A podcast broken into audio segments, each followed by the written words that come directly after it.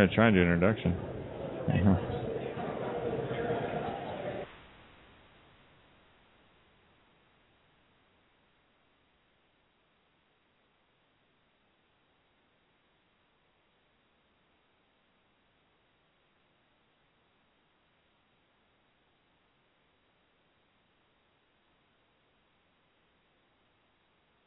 How are you doing? Hi, everybody, and welcome to the Net Live. No introduction this time without DJ Roche. We just don't have the music. You will get it if you're getting it via iTunes. But we are live here in convention. Kevin Barnett sitting in on the mic, right in the middle of the AVCA volleyball convention. If you haven't been to this convention, I don't think you really have had an opportunity to see the biggest and best that American volleyball has to offer. This convention, the amount of people here, the coaches, and the atmosphere is unrivaled anywhere else in the world of volleyball. Largest gathering of volleyball coaches in the world. Division One women's, of course, in conjunction with the Final Four at Louisville, Kentucky, or Louisville, if you're swallowing your words the way they do here. So Louisville, Kentucky, is the site, and we're having a lot of fun. This is going to be uh, an interesting show always is an interesting show when we're here in the middle of convention and we're just pulling people in as they wander by. I think we're going to get some big names. We're going to get some some smaller names, some up and comers. It's always interesting. The executives are here. I'm looking across at at Doug Beal having a conversation with a couple of guys. Uh, Kerry Klostermann sitting in. I think there's a good discussion going on with Mizuno there, one of their sponsors. I can see Riley Salmon, who was recently signing autographs. I think he's over there doing a little appearance and taking pictures with the fans. There have been demonstrations from the likes of Lloyd Ball. Lindsey Berg was on hand. Of course, Lindsey Berg, the two-time silver medalist setter for the U.S. women's national team. She was on hand for a little while and signing autographs. Looks like she's going to sign a contract. We talked to her about her life after volleyball, but that hasn't happened yet. So we'll talk about Berg and, and what her plans are, where she is headed. I think if you've been following the, the Volleyverse, you've had an opportunity to hear about that, uh, or rumor wise, anyhow. Big thanks to Spire Institute. We will have their intro, the proper intro, on this show once it hits podcast. But thanks to them for supporting this program. The AVCA, of course, for having us out, the support of this program. The AVCA College Volleyball Weekly, a big part of all of our shows. If you're following the world of volleyball, the big news last night had to be the Final Four the semifinals going on last night here in Louisville at the KFC Yum Center. And yes, the food was pretty good in the suites, in case you were wondering. It was not Taco Bell. It was a little bit better than that. And it wasn't KFC, although I, I wouldn't mind a little KFC. First match was Texas and Michigan. Texas and Michigan, I think a lot of people expected a blowout. They did not get a blowout out of that one. Michigan played extremely well as they have throughout this entire tournament, and hung in there, provided a, a whole bunch of excitement and five sets.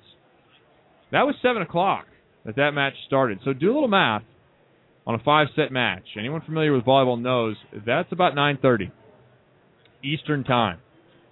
9:30 finish, half hour, 40 minutes between matches. A little after 10 o'clock, we had match number two, Penn State and Oregon kickoff. So that one went four, and looking around at the fourth set, it all of a sudden was midnight. Midnight. And we were still sitting there watching some volleyball. Let me bring into the show right now a guy you've heard before, back when he was at Mississippi State.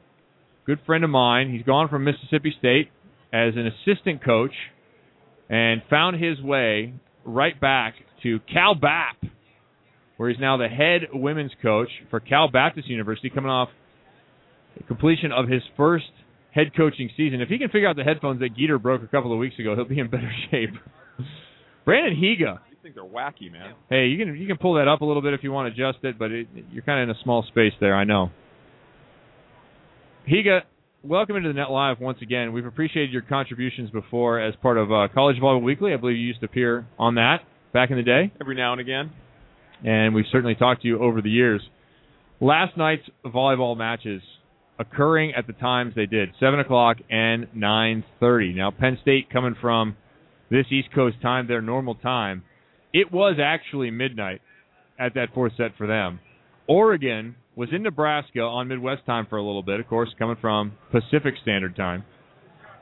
and then went straight here. So they've been on Eastern Time a little while, but probably a little easier for Oregon to stay up late and compete. No, I tell you what, I'm tired just from physically being at the match. you and me both. Anyone who wants to, I, I've never watched a match that that goes past midnight and ending at 12:30, but I certainly think that has to be some sort of a factor. I mean, the one big thing is, you know, you talk about how hard it is to travel east, uh, to go through three time zones and keep on, you know, traveling back and forth, but it might be something that is definitely uh, factored into Oregon's favor. Uh, they're used to it. They're playing at a, a semi-normal time, where Penn State is, you know, you're warming up, you're cooling down, and we have that stuff you kind of have to deal with. But uh, being having to be good at midnight, not ideal. No, unless it's Midnight Madness, and then you're not really expected to be good. It's just sort of a kickoff. Definitely unique to be playing at midnight here. Reminds me of some of the international schedules where we would have matches sometimes at 10 a.m., sometimes at 10 o'clock at night. You never knew which. Brutal. You know, the other thing is to be to have a match as important as the semifinals be contested, where it could possibly go from 10 a.m. to 10 p.m. to 1 a.m. time. It uh, doesn't necessarily seem right. You know, you kind of want the best volleyball to happen, but hey, you know, ESPN's making the schedule, making the call. I don't know. Well, they got what they wanted last night, which was great volleyball. Let's go back, work our way back to that Texas and Michigan match. A lot of people thought Texas was simply going to blow them out. Big left sides, Bailey Webster, Haley Eckerman, Haley and Bailey. They thought it was all about those two. But it turned out Michigan did kind of what they've done to everybody through this tournament, and that was just grind. They have good hitters, Lexi Erwin. They have some other good arms on the outside, in the middle. But man, they dig some balls and they frustrate the heck out of teams that are more athletic and are used to getting kills. Well, you have to give it to Mark Rosen. I mean, the game plan that that he laid out was was executed really, really well. Um, I thought they did a great job of having their defenders in the right position to defend their outside hitters, and you kind of have to. You're looking at it, and you're like, well, Texas two outsides, they're hitting over the top of the block, kind of undisputed. Um, but Michigan's Michigan's defenders were in the right spot. Um, so they were able to dig their outside. Linda Hampton Keith of ASU breaking your concentration with a little little booty action. Yeah, that, it, that's tough to fight through right there. Tough to remain professional at that point, but Jen Fry of Elon stopping by. Jen Fry, you know what? Grab the mic for a second, Jen Fry. You don't even need headphones. I need to hear what I'm saying. Okay. I'm sorry to interrupt Brandon, but this is how this show works, folks. This is we're just we have people wandering by. just free freestyling. Jen Fry, On the ones and twos, formerly of Illinois, and I can't remember where you were the year before when I actually met you. Washington State University. Washington State, Pullman, lovely place. Been there a few times this year. Yes, very much so. I went to the Cineplex, enjoyed Looper after a match because the flight wasn't until 6 p.m. because there's only two flights out of there. Don't tell people that. That's embarrassing for you. Hey, it was a good movie. Okay. I was excited. Is- Okay, so you went to Illinois. Now this year, Elon. yes, What is Elon? it's a university. Can you expand on Elon? Oh, um, Division One University in the SoCon. Okay. We are the Phoenix. We need to know who you are. Thank you. The Phoenix. The Phoenix. Okay. Like Harry Potter Phoenix, like in the cage I've never watched those or movies. uncaged. We are all uncaged. You should know that. We live uncaged. What's what's the plural of Phoenix? I have a degree in psychology. I don't know that. So Jen Fry, you you had a suggestion for me. I'm I'm here at the All American banquet. I come in to ask questions of the All Americans. Rather in lieu of speeches, I ask them questions. You had a suggestion for me. Can you can you tell the audience what your suggestion for me was last night while you had two bodyguards and were threatening to beat me up if I didn't do what you said? Can I preface this with the question you were going to ask? Please do. The question you're going to ask is Of Natalie Hagglund. of Natalie Hagglund was if Mick Haley was a color, what color would he be? And why? And why? Which I felt was an absolutely atrocious question. Okay. And so my suggestion was to ask if Mick Haley was an animal, what type of animal would he be? And why? And why? And it ended up being a reptile, which I think is very funny. Now I did switch the question at your behest, and you took a vote. It was a, a straw poll. It was, it was. You Yeah. knew what happened if you didn't There was the some voter suppression with your muscle Yes, there was. that was present. Yes, and there was a gun shown, but you know that's neither here nor there. So I asked the question. Did you enjoy the answer? I think it was an amazing answer. I think it was way better than a color. Way better. I agree. Because I mean, was he, she was at like fuchsia or you know periwinkle? That wouldn't have been enjoyable. No one even knows what color periwinkle is. It's a light blue of some kind. Isn't it like a turquoise? I thought it was a blue. Kevin, you know, you know what color periwinkle is. Well, I'm I'm a spring. You know, some people are autumn. I'm more of a spring. When I'm doing my makeup, I have some periwinkle in Isn't there. periwinkle Wow. a spring color though? I is it? I would That's what I'm saying. I'm more of a spring. I would you- have some periwinkle so. on That's me. why you know what I would go is. blue eyeshadow. You know, that would be me. Periwinkle eyeshadow. Wow. I don't doubt that whatsoever. I can see you with that. You look good. It would bring out your eyes and your skin tone. Yes, white. Very. white. isn't Julianne Hey. Moore? That's all. Well, Julianne Moore. Wait a minute. You just called me redhead? I'm just saying, white is the new black. FYI. I'm actually kind of Really? I'm actually kind of putting two and two together with the spring color eyeshadow thing. Uh, once a year, a lot of people don't know. Uh, Kevin Barnett gets the opportunity to star, to cross dress and star in a theatrical production of The Nutcracker It has uh, happened. up up there in Palos Verdes, um, and he keeps about 55 kids under his skirt. yes, uh, Mother Ginger. I've played the role of Mother Ginger. Those that Is this know real? the Nutcracker can look it up. I have not done it recently, but it has been done. You. He's he's cross dressed and been on stage. Yes. Now, I I my- have also cross dressed for Halloween several times. I feel like this is starting a trend so that it stops being Halloween. Next, year, you're gonna cross dress for Kwanzaa, for Hanukkah, just for fun. Maybe for this event. I would thoroughly enjoy it. I can maybe have my bodyguards help you out with it. I look good in long blonde hair, just so you know. With your periwinkle eyeshadow. Yes, yes. Periwinkle's key when you have long blonde. I I feel that way. I feel like periwinkle look great with my long blonde hair as well. You're gonna need some dye. A bunch of dye. And I see your hair under control today. It was full effect last night, and you were curling it with some Malibu. Malibu curls everything. Malibu curls everything. An afro is a lot of hair to deal with. I don't think people fully understand. Stuff gets caught in there, like little kids, you know, little people. Everything gets caught in there. It's hard to make an afro work. Like people think it just stays that way, but no, it's work. Because I don't want to look like curl. uh, Was it carrot top? So I have to make sure that people understand it's a true like. I want it to be a true Diana Ross afro. Ooh, I'm Yeah. I'm going for the distance with it. I like it. You know what? If anyone's making that work, it's you. Oh, I'm definitely. I'm the bigger the better. I feel like. So that's what my hope is: is to have maybe some feet on my afro. I'm having to duck indoors, all that type of stuff. Have it like half the afro caught in the door when I'm, you know, driving. Some of it stuck out. You have to go sideways through through sliding doors and all that stuff. Security actually already checks my afro for guns and stuff like that. All right, so Why? one, one of our chat board listeners says Elon's fighting Christians before they became the Phoenix. Is that true? That is true. The reason we were the Phoenix is because the school burned down in about 1926, and then it was built up, and they say the Did Phoenix, God do that? Um, I, I I'm sorry. know. I didn't mean to interrupt your good story. Keep, continue. 1926.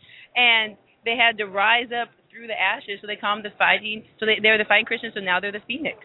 So that's like it. how, yeah, Rising from the ashes. yeah. So that's Very why nice. we're the Phoenix. It's a great story. All It's- right, tell us about your volleyball program in uh, 10 seconds or less. We're amazing, amazing staff, amazing players with great academics. What's that? I love it. Elon, look it up. Yes, have Jen. Fry, come on the show again, please. Anytime, anytime. Please. May- and he looks like mayhem. So if anybody needs to look up Kevin Barnett, look up the Allstate commercial. He looks like mayhem. And and Jen, next time you come on, we'll talk about your gnome.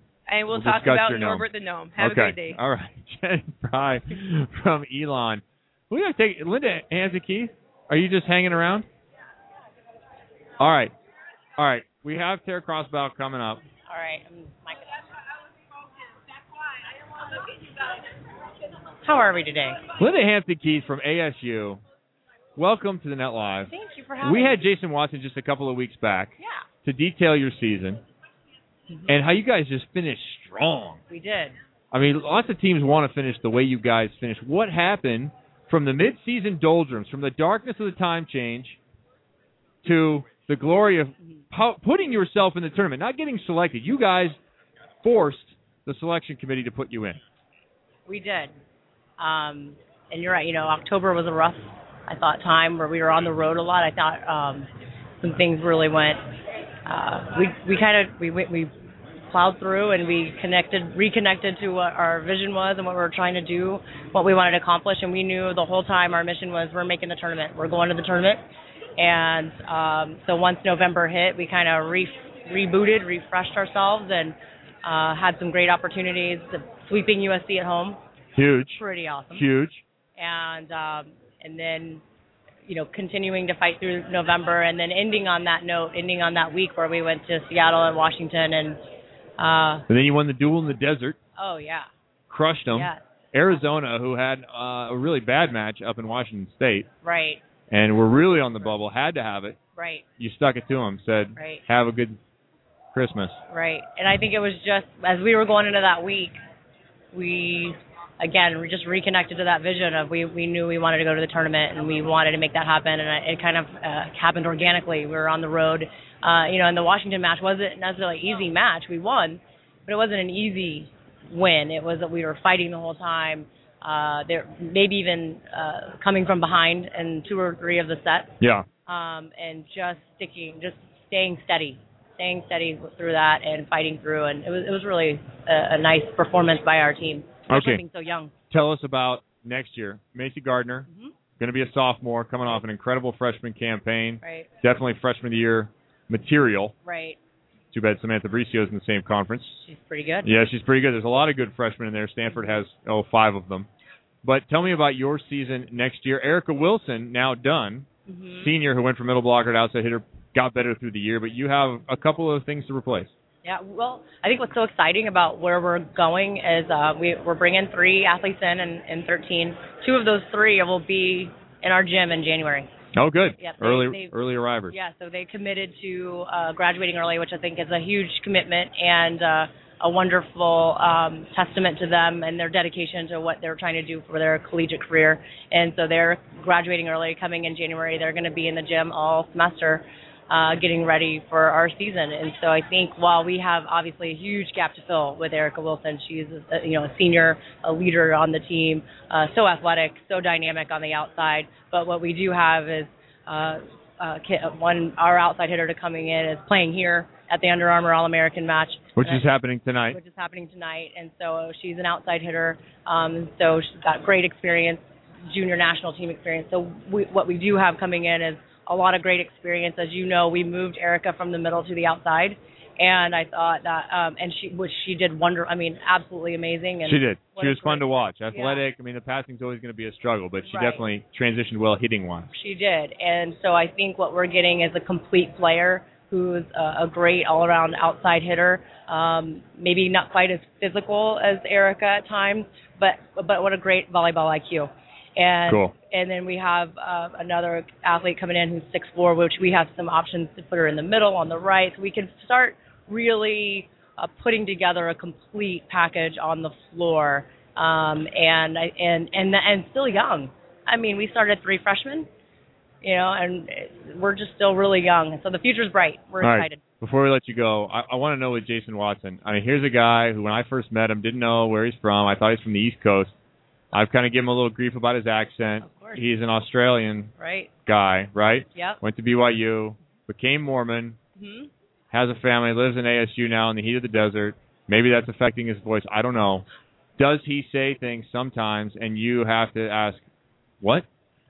No, I speak I speak Watsonisms. Oh, okay. Yeah, so the I got Hughisms, there are also Watsonisms. Yeah, there's definitely some Watsonisms, and so uh, I can I I, I Give me a couple. It. Oh. Well, you, well, it's really funny when we talk schedule because then we might play on Saturday. Saturday? Yeah. Oh, Saturday. Yeah. Yeah. So, um, you know, I usually have to tone the giggles down sometimes on that one, um, and so that's that's a good one. And and but more beyond his accent is really just some of the things you say, like just the things that come in under the breath. Yeah. And you know, I, I think what our common theme uh, this season, when things were really starting to look a little rough, we it was oh boy, oh boy, and that's when thing when oh boy things are things are starting to go starting to go south, and so I, we knew when when we started hearing oh boy, then we it was we got to get something going. All right. I like it. Yep, Thanks for sitting in. no problem. Take All care. right. Good luck. Higa, where are you going? You look like you're taking off. No, I'm here. Okay, you're here. Kinda- Just kind of doing the job here. We have another individual uh, stepping up to the mic. Uh, you can sit down, and we can we can pry that thing down for you. If you can stand, if you want. I can sit. You can sit. It's up to you. Please please state your name, your uh, your accolades, please for the, for the listeners.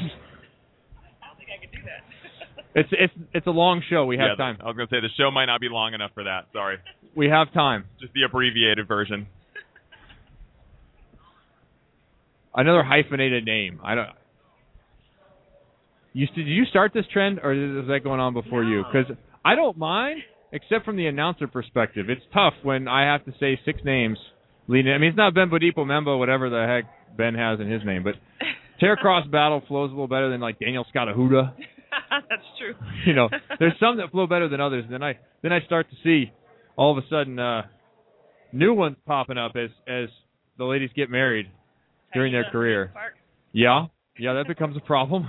I might have I might have started that a little bit, Okay. but everybody always says I have a cool volleyball name, so Yeah. Well, your name was cool anyway. Tara Cross is that's a cool name anyway. Then you add battle. Like, I mean, let's take something awesome and add some force to it. I always say I have to give part of the credit to my husband. Well, I mean, Yeah. he, he is the battle. So. well, Tara Cross Battle, thanks for sitting in here. Please give people an update. We've done some Where Are They Now with other former national team athletes. Where are you now? I am currently in Houston, Texas, um, which is my birthplace, even though I grew up in California. Um, I'm coaching at Houston Juniors Volleyball Club, and I coach. Um, I'm one of the head train- trainers there, but I also coach the uh, top 16 age group, so sophomore. And you've been at this for a while. I've been doing club since 2004, but right after I retired from playing, I started coaching club. What do you think's changed about the club scene from 2004 to today? Because I, I look at women's collegiate volleyball, which I've spent more time with in the last, say, three years uh, on this show and coming to these events, and I look at the level just continuing to climb. I mean, from 2004 to today, it would just seem there's been an enormous climb in the kids' abilities at club. Uh, definitely, and they're getting bigger and bigger every time they step into the gym. Um, I was just we just had a tournament this past weekend, and I walk in thinking that I'm looking at you know a bunch of 16 year olds, and they were actually 14. Oh man. you know, eighth graders and and freshmen in high school, and I'm. It's just it's crazy, and the athletic ability uh, obviously is is uh, better now.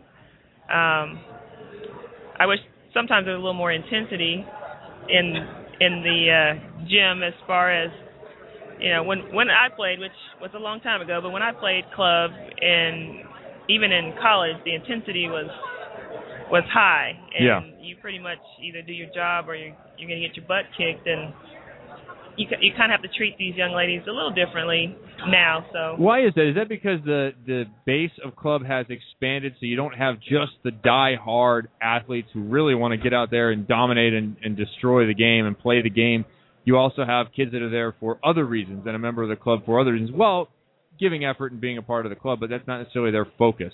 Yeah, I think I think part of it, especially in Houston, is that there's so many clubs, you know, and it's kind of watered down. Where I think in other um, states and, and cities where they don't have as many clubs, so you know you have to be pretty darn good, you know, to be on their top team or their top two teams. Whereas, especially in the city of Houston, which I didn't even know, there were so many like little there's there's a few big clubs, big well known clubs, but there's also a lot of smaller clubs and you know, if if they don't like the team that they were chosen to be on, you know, maybe they they go to another club and the I'm finding out that it's the big thing is status Okay. instead of training. And it ebbs and flows with the status who's had success here or there, who has what coach.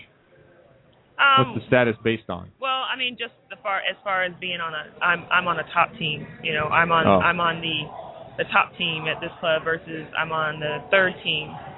You know, So if you can't make the top team at one club because you're not good enough, you go to the next club that you can be on their top you go- team. Yes, See. correct. So that becomes a proliferation of clubs it does. for kids to play. Yeah.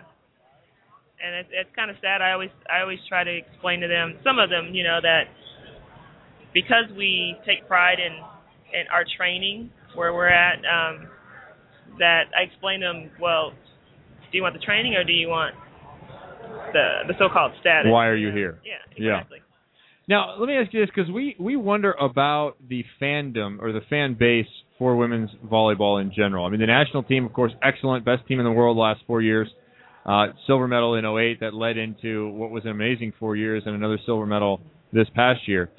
There's that at the national team level. The growth that I've seen here at this event and the amount of people here and the level of play and the teams and so on. How much do the club kids really know about collegiate volleyball? How many players do they know? How many national team athletes do they know? Are they fans, not just participants? Um, I kind of question that too because I can understand if they don't know who I am. Yeah, do they know who you are? No. Yeah. Well, I mean, Well, you played on the team ten years ago, eight years ago Eight was years your last ago. year. Eight years ago was your last year. Yeah. Yeah. So that's not ancient history. not if you're quite, 16, not it might be. yeah, exactly. Yeah, are you Um, still getting cred from the, the 16 and 15 year olds that roll in your gym, and do they know they're playing with like a legend of the sport? They're they're learning from that. Is there a VCR with a loop going of highlights? No. There, Oh. you got there's a, there's got to be an no app for idea. that, right? Because there's no, idea. DVDs. There's no digital of me. There's no DVDs of you. no, that's not. Um, no, a lot of them don't really know who I am, you know, unless you know the parent. You know, I, I get the I googled you a whole lot. You know, Yeah. when, they, when they find out that I was an Olympian, they'll, oh, I googled you, you know, and I get that a lot. Um, my surprise is when they don't know who like Logan Tom is. That's when I go, right. you don't know who Logan Tom is, you know, I can understand you not knowing who I am, but you don't know who Logan Tom is, or you know Tayyiba or Stacy. Some of them know who Stacy are, but just because you know Stacy's from Texas and went to A and M and all that, so they they And Destinee has that same connection. yeah, you know, but um, I get a lot of more of the the coaches who coach club. You know, I walk through the convention center at a tournament, and you know, you, it's usually a coach who will come up to me and say they're a, they're a fa- always been a fan of mine, or Okay, so you're in the club scene. Why is convention a place you want to be? What are you getting out of this? What are you hoping to get out of coming to convention each year? I mean, other than the accolades of people walking up and saying, "Hey, you were awesome." no. um, well, part of it is just to you know see a lot of people I haven't seen in a while, but also you know I'm still I'm still growing as a coach. Um, I've had success in the club, but I still feel like there's a lot of of coaching that I'm I still need to work on, and just Yeah. to go in like I was just in a in a classroom, they were going over the BIC, you know, which is cool. I would love to do that with with my girls, um, and just other aspects, other sessions that I want to kind of go in and and see if if I learn anything. You know, last year, even though I played for Brian Gimmillaro at Long Beach, he did a session on defense, and you know, I picked up a couple of things just from that, and um, I mean, it was it was a big deja vu for me as far as training goes, but yeah. you know, I picked up some new things from that that I um, applied to teaching the girls how to play defense. You know, so I'm always I always want to learn. I always want to be you know try to be the best that I can be. And now that it's I'm not playing, um, I want to be you know the best coach that I can be for these young ladies. Very good. Well, congratulations on successfully transitioning out of being a national team athlete into uh, into the volleyball world in another capacity. And thanks for sitting down with us. Oh, no problem. It's easier than I thought. I'll see you later. I'm glad Out. I'm not one of those all Americans answering those questions. Yeah, they were, they were they did a good job though. I thought you never know what you're getting out of the kids. There were some kids with some good answers. Yeah. You were you were pretty light on them this year. You last, think so? Last year you kind of put the screws to them. Really? Oh yeah. I mean, you didn't. It didn't seem like they were totally getting ambushed this year. So I, I think that's a good way to go. I think it's a good way to go. Natalie Hagglund from USC, the libero. Unbelievable. She she set the precedent last year that she would respond to kind of a silly question. Because I asked her last year if she would do an impression of Mick Haley, and she's a sophomore at the time and busted it out. Did a Mick Haley impression. So this year she got that other question, and she she took it, and I she was a little slow with it. I was a little worried, and then she just went I'm like yes. As soon as she kind of gave a little, she turned to the crowd and started addressing the crowd. Yeah. Here we go. yeah, she has a lot of personality. I think we could actually turn that into like a head coach roast. I, th- I think that if we just stuck with that format, that would be incredible. yeah, because Because you know they're doing it in the back of the the back of the bus, like half halfway through the season. So We they asked- got all that stuff down. We asked Ariel Scott uh, if she was on Real World, which is her favorite show on MTV, who would she want to have in the house with her? She picked Russ Rose. This I want to see. I want to see Russ in his Russness in that house. That would be awesome. You know who else would be good? Brian Gimmillaro. He would be excellent in the real world. That would be interesting. Don't know if I want to be in the house with that, but I think it'd be interesting. That's fantastic. Tara Cross Battle, thank you. oh, you're welcome. Thank you for sitting in. Bronze medal? Bronze medal. 96? 92. 92. 92. Right. First. Four times. Four times. Wow. Good for you. The knees still work? Ah, well. I can walk. Okay. Okay. Good. Good. Yeah. Good. Thanks, Kevin. All right. Thanks, Tara. You're welcome. Tara Cross Battle sitting in. This is uh, convention 2012 live from Louisville, Louisville, Kentucky. Have people walking around. I, I see my brother over here. He might make an appearance on the show. He's looking for a job, so we're going to have him work on his best elevator presentation. 15 seconds to hire Keith Barnett. See if we can get him employed, and uh, and see if that can happen. So that's part of it. Oh, I see Steve Lindecki uh, wandering around. Steve, will you sit down for a minute? We're just live on the air, no big deal. Yeah, right here. Tara's Tara's headed out. How do score one of those? How you score one of those? Pick up your size. I'll write it off. There's there's all I think all three sizes there. Pick whatever you want. Dan Mickle, longtime fan of the show. Welcome, convention. Good to see you again. Here you'll be out on the sand courts later giving a demonstration. Well, I just wondered if you remembered me and I Jeremy and our. Uh, so we got Tara Cross Battle. She's transitioning here, talking to Steve Lindecki. We're gonna have him in here in just a second. And uh, Brandon, appreciate you corralling some people. This is a nice little bit of Mizuno gear. I gotta go see if I can get one of these. Uh, well, With Mizuno's been kind enough to uh, be a sponsor of California Baptist University, and we have a great partnership with them, and they hook us up. Good plug. Way to oh, learn. yeah, Way to learn. absolutely. Yeah, just keep going through those, Tara. There's, uh, I think we have small, medium, and large, or maybe maybe we only have medium, large, extra large, but medium's probably they're good. They run kind of small. I think so. Try it on. we don't have a Net Live booth for you to use. All right. Well, welcome into the show once again. First time in a long time. Uh, Steve Lindecki, Elevation Group. Yes. Yes, sir. So, an Elevation Group, the the owners and operators of what was the Corona Wide Open, became the Wide Open, and then was just not open. Uh, unfortunately, and- this past year. So, give us a lowdown. Well, and just to add to that, it was a wide open. We had the U.S. Open was our championship event, Yes. and it was actually started two years before the wide open. And then the wide open came along and made that event even bigger and better. And the Elevation Group also runs a 25 city USA Beach Junior Tour, Okay.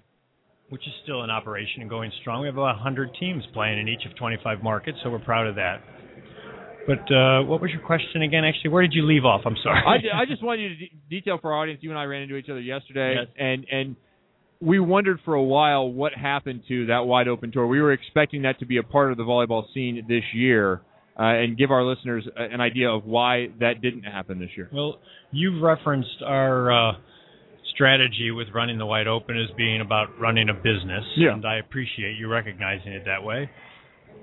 Uh, our title sponsor, who we loved and respected and worked very hard for, was uh, Crown Imports, the distributors of of Corona and Corona Light, and their chief marketing officer and their executives there have a business to run and strategize and so forth. So after three years of what was a successful run as we measured the return on the investment and so forth, they made their decision, unfortunately for us, late in the calendar year. In, in about, it was right around like December 15th or 16th of 2011 that they were not going to renew. Uh, their chief marketing officer, like I said, all due respect, he has to make decisions for the company, and he decided that he'd rather spend those dollars in a different way. The timing's bad. Yeah. Timing might not have been as considered as you would have liked. And so I remember that there were about there were two uh, official sponsors that we had lined up, so we thought we were going in the right direction. But when you lose your title sponsor, if you're putting together a sponsorship package, when you have your title, you can plan on that that core value that you're going to provide, and then you can add in official sponsors, and so you've got returns, uh, uh, economies of scale, and other things that you can do. And I'm not explaining this super well, but I'm trying to be brief. Uh, when you lose your title sponsor, you lose the ability to do all that, so you essentially lose your official sponsors as well. Um, try to hold on to them, try and keep, but it just it was it was impossible to get ourselves organized and move forward again in 2012. What is the view of beach volleyball from a standpoint of trying to sell those sponsorships, trying to bring those sponsorship dollars in? How receptive are people today to the environment that beach volleyball's had over the last few years? Well, you've just uh, asked me the question that I find myself answering more often than any, just in the time being here in this building. Um, what are you doing next year?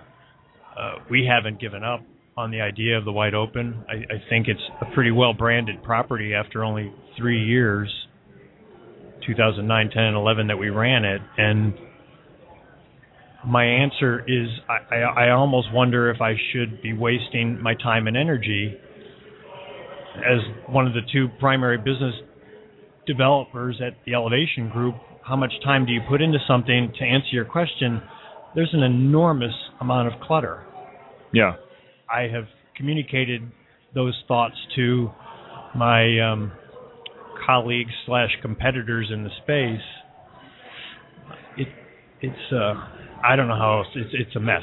I think uh, I um, everybody knows my relationship with James Lights because I'm a, a former IMGer myself, having been there for 17 years, and I know I've known Albie for a long time. I've met and spent time with Donald I certainly know Dave Williams very, very well. And now Leonard Armato has a proposal out there that he's working on with Ben Sterner. So that's a lot of stuff for companies to digest, and they're not digesting it very well. What is the ideal situation to clean this up? Can you have two operators in the same space? Do you have to have one? How much space is there, do you believe? And, and it seems like there's different levels that people can be at. And it seems like a different discussion to talk about premier versus developmental. No, you're absolutely right. Um, take for example the Seaside tournament that we run, which I can't believe I failed to mention a few minutes ago. Uh, that's a unique event. It's a it's a gem of a tournament. The participation is is I, I think overwhelming. I can't believe how it continues to grow. I, uh, I'm not sure whether I should pat myself on the back or whether something else is at play there. I really don't know why it's growing so well, although that we although we work hard to promote it. So that's a gem of event. To your point, there's something interesting. It stands by itself. Can there be other events that stand by itself? Well, Leon Fell has proven, of course, that he has an event that stands by itself and has done very, very well for decades. Um, With the Motherlode exactly, in Aspen. The Motherlode in Aspen. I'm sorry. Yes, and uh, but but I do when when faced with conversations about the promoter model versus a a, a, a tour that runs on for you know multi multi city tour of eight ten or however many i'm not a believer in the promoter model as it's used which seems to be getting drawn from the tennis world where you have a completely independent operator running that tournament he sells his sponsorship and so forth and so on. I think in part it works for tennis because the tennis marketplace, the industry around it is much larger than ours. There's a lot more money involved exactly. and a lot bigger brands, right. Mercedes Benz, Bulova, Rolex. I mean, the, the right. dollar citizen, it's right. unbelievable. Banks. Banks. How about yeah. banks that, that, that sponsor yeah. independent PNB, Bar- Barrios, or right. How about car dealers. Yeah. That kind of stuff is, is happening. That's not to say that it can't happen in volleyball. And I believe I don't want to make a mistake here. I believe that that kind of model was practiced by the AVP, but the AVP was still uh, uh, being a, a very thick umbrella, thick as in the thickness of its sponsors mm-hmm. that were that were in place to start the season or going from year to year, and then the promoters dropped in. And the promoters were regional helpers but to band together independent ex- uh, uh, events with different promoters and think that the sport's going to grow at this juncture, I, I just don't. I just don't believe that that's the way to go. I think that it needs to be more cohesive, so that a sponsor is being provided a greater potential return on their investment against what just facts are the facts of today they can't they're not going to pay much they, they can only afford to pay so much against what they're going to get as a return and to me that steers towards ideally one major tour with a smart feeder tour helping it and they're connected and they're strategically working together. So the proposals that I've circulated the conversations that I've had with the gentleman that I mentioned earlier all were geared towards that. How do we work together? And at that point at the point in time that I was presenting that we were in the catbird seat because I knew that it was just going to get worse if we were, uh, uh, regardless of the fact that we had the tour of nine events at the time and there wasn't really anything else going on. The AVP had had its troubles and it disappeared um, at the end of that year. It wasn't. Uh, it just it just got to be. It's got to be. There might be a lot more teamwork involved with this than there is right now. I was talking to Steve Lindecki of the Elevation Group, whose group uh, ran the Corona Wide Open Tour for a number of years and the Wide Open Tour for a number of years. And Steve, you you work across other brands and other uh, entities in other sports. Are there lessons to be learned from any other space that you operate in that you think could be useful in the promotion of volleyball? Hmm. Well, where else do you work? I guess is another good thing to, to let people well, know. Well, we do a lot in NASCAR. Um, we handle um, we're part of the team that uh, works on Anheuser Busch's Budweiser sponsorship. Uh, we work with M&M Mars and have worked with them for a long time, and great relationships with both of those companies. But so we're so we're in NASCAR, and and you know each of those tracks. Obviously, they're promoting that race, and there's a promoter model. But you can see to the point that we were making before that uh, that NASCAR has its very impressive group of sponsors that are NASCAR sponsors, and then the tracks are of course afforded rights. And as you made the observation before, though, it's about how much money is there and how you can carve up the property and offer something of value. So when a track has its signage and of course yeah. an overwhelming amount of signage, whether the track's a half mile round or two and a half miles round, you've got a lot to sell them. The television people working with those tracks and the and NASCAR have come up with ways to split that up. And then you've got the cars.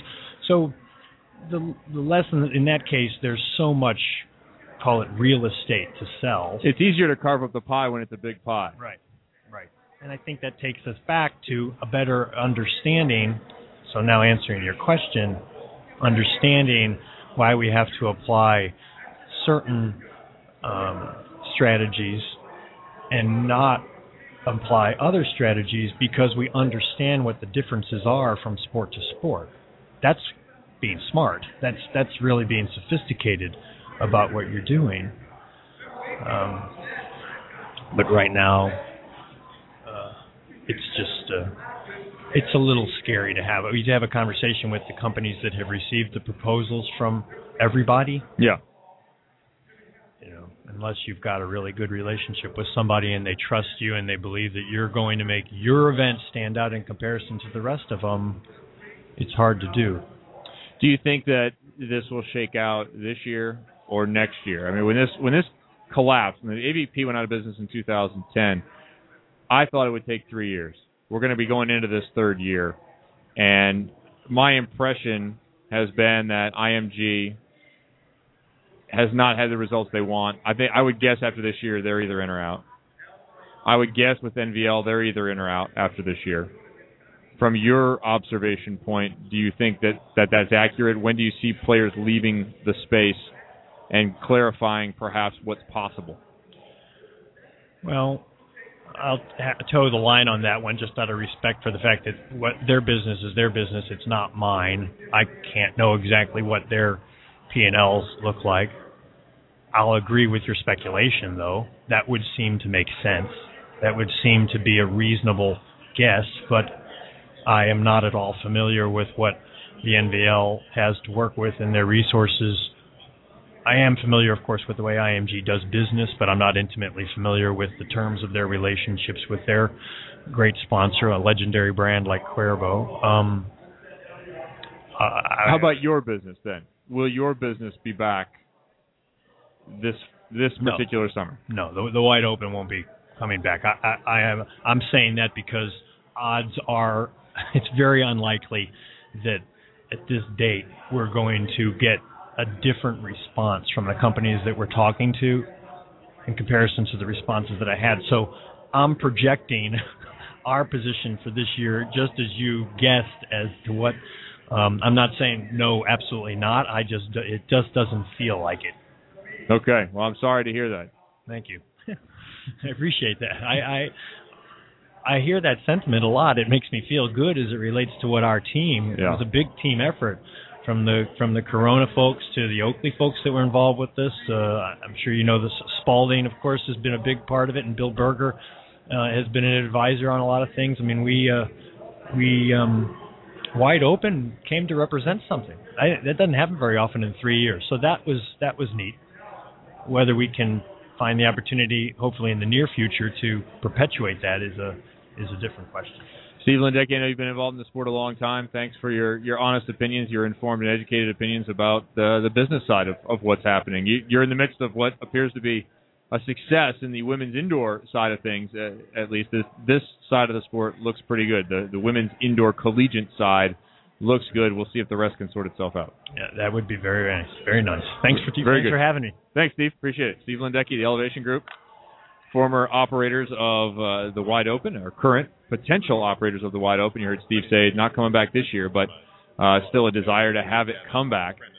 Again, here uh, AVCA convention in Louisville. We are in the convention center, uh, just down from the Marriott. Everything's very well connected here. It's a fantastic little piece of uh, real estate for this event because the KFC Yum Center is about two blocks away. And the program here is there's an opening night party for the convention that happens on Wednesday evening, and then on Thursday all day there are there are convention exhibitions going on in the marketplace, but also all kinds of different educational opportunities. If you are a coach, you need to come to this event because there are educational opportunities here that exist nowhere else. You can hear from Russ Rose, Hugh McCutcheon, uh, Doug Beal. You can hear from all the big people in the sport, the college coaches, John Cook, uh, Mike Hebert, formerly of Minnesota. Today's coaches and yesterday's coaches explaining not how they had success or what they did necessarily, but the the way that they had success, the way that they train everybody, the the way that they uh, create success in their programs. That's what uh, what you want to hear, and that's the stuff you can hear uh, here at convention from all the experts. That's what you want. So take the opportunity to come to convention. Take the opportunity to come to convention to learn, to mingle, to to be a part of everything that the sport has to offer. Look, magazines, shoe sponsors, clothing sponsors, headbands. I mean, there's everything here. Lloyd Ball coming down doing demonstrations with his father, ball sponsorships. There, it's just an amazing meeting. So if you get an opportunity to come to this event, please do. Semifinals uh, were last night. Tonight is the Under Armour All American game. Uh, selection of high school All Americans who get an opportunity to come and play. Will be well attended, no doubt, by coaches. And then Saturday night, the finals, of course, happening. That also will be on ESPN and should be a fantastic one. And somebody's going to win their first national title. Texas or Oregon is going home with it. And Oregon defeated Penn State. We didn't get to really dissect in the matches, but we have a Penn State alum, our own Jay Hosack here. Hello. How you doing? I'm good. Yeah, going four, by the way. Ah. Jay, Jay, last night, last night it's one-one. First match. Jay has sort of been paying attention, as a lot of us do during that, because there's a lot of Sort people. of. There's food, there's drink, and there's lots of people you know. There were drinks there last night? Jay looks up. It's one-one. Jay does not know that. No. Something happens exciting down the stretch of set number three, and Jay goes, "We're going for." We're going four, guys. Yes. Uh, I take responsibility for not knowing. Uh, I do not take responsibility for anything that was given to me earlier.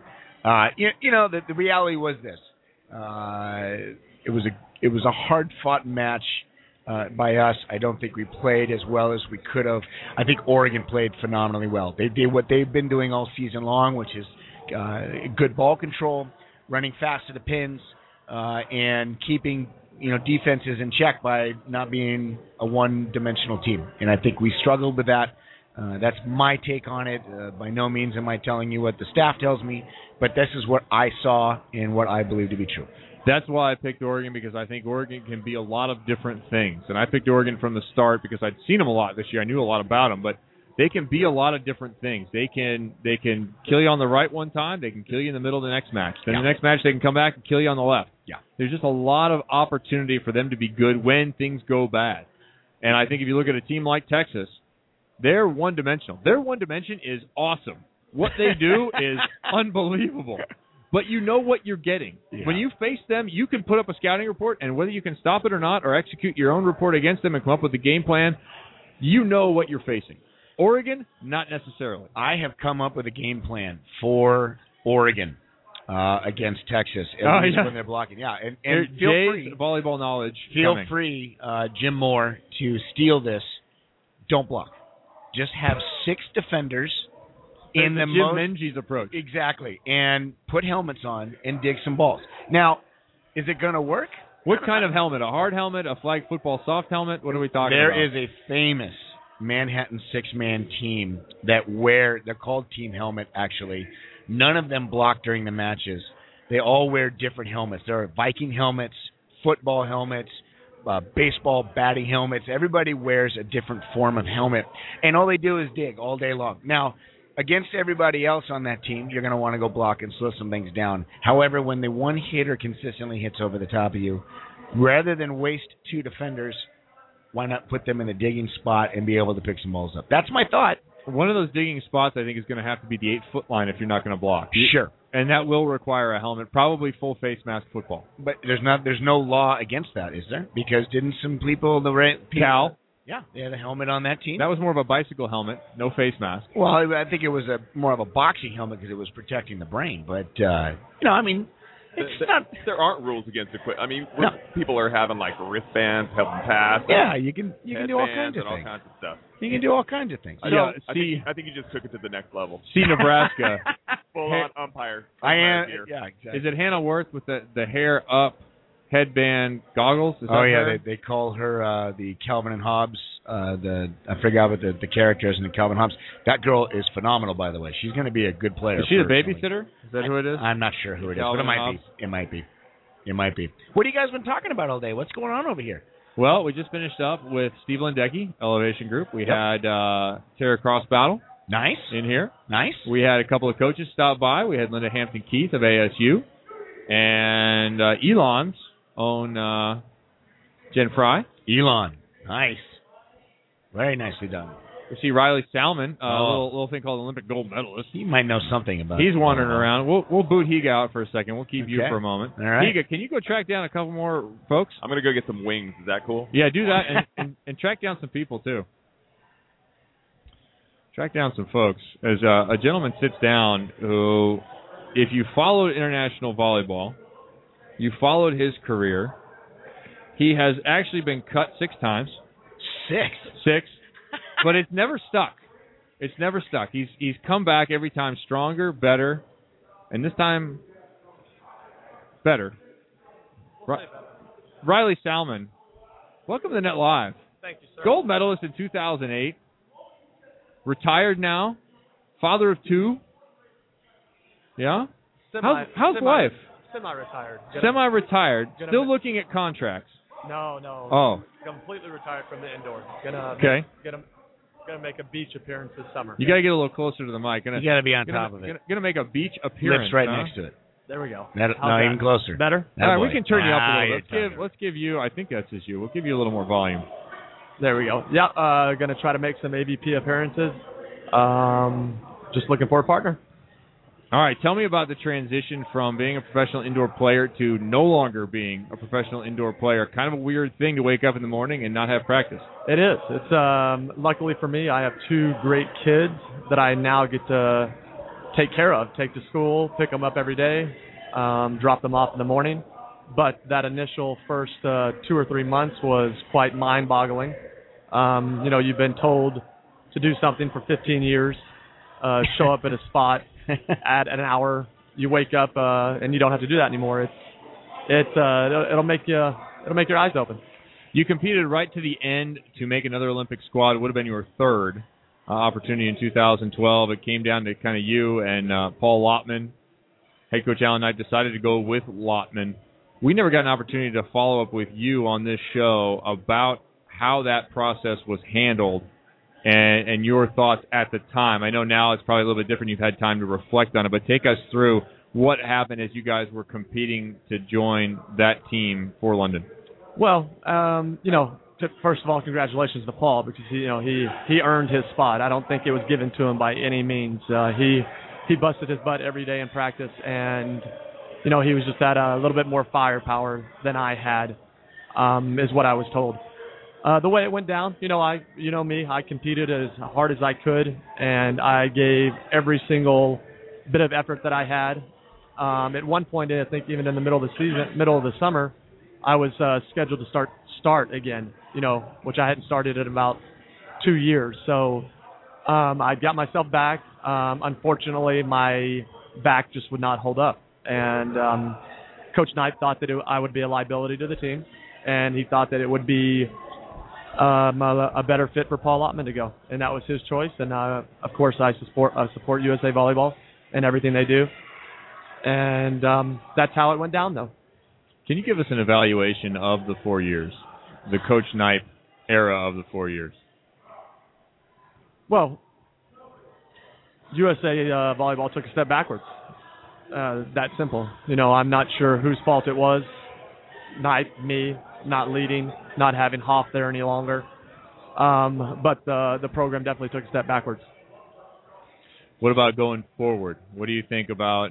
I know you guys watch, whether it's Loy or Tom or you or me. I know that alumni of the national team watch the national team and have opinions on where it's going. What needs to happen now for that team?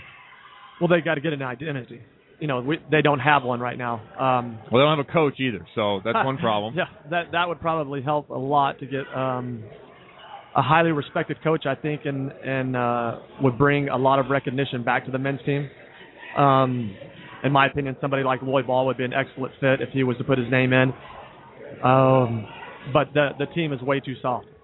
You know, they they dance around the locker room. They're not intense in practice.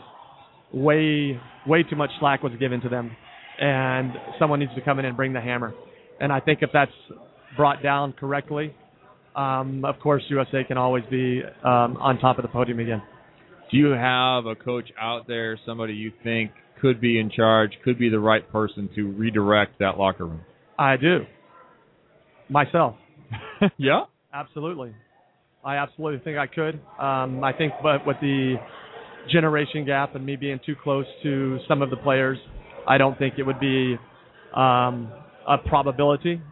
Um, but I like I like the way that you know myself, Tom Hoff, Kevin Barnett approach the game and the intensity that we bring to the locker room, and that has to be brought back. Uh, that's what was missing, and that needs to be brought back in order for the team to be successful again. I like it. I laugh only because of that that problem of being too close. And and I remember being in the gym and running some practices and stuff, and it, it all worked out fine. I was just kind of the sub, but I thought I, I could not be the head of this thing at this time. I think we're approaching a time when, for me at least, since I stepped away earlier than you did, where I feel like, hey, I'm far enough away where I could rejoin. So maybe four years time from now, is that a time when you could step in to that role? You know, I I spoke with Doug Beal, um, and he suggested that I took a two year um, break from the USA national team and try my own endeavors, try coaching at a very, I say basic in the in a in a sense that a club volleyball level, see if um, I could if I enjoyed doing it as much as I that I think I would enjoy doing it. The job of coaching. Yes, sir. The job of coaching. Um, it's it's something that I really want to do. I'm very very passionate about it, as you know, and yeah, in four years' time, I'd love to I'd love to have my name in consideration for the USA national team job. I like the sounds of that. Now, so tell us about what you're doing now and some of that transition. You're involved with a club. I saw you over here meeting with Mizuno. You have some things going, and you're carrying around that gold medal, which that's a good conversation starter. Yes, sir. You know, and uh, fortunately for me, it gets me into a lot of doors where a lot of other individuals maybe could not get into. Um, but I've been fortunate enough to partner up with a, a lady by the name of Michelle Goswick, and we are starting our own company called RS10 Consulting. And basically, what it has several several jobs that we do. Um, mainly, in my aspect, I, lo- I love teaching kids to play volleyball. So that's what I do on um, on a daily basis.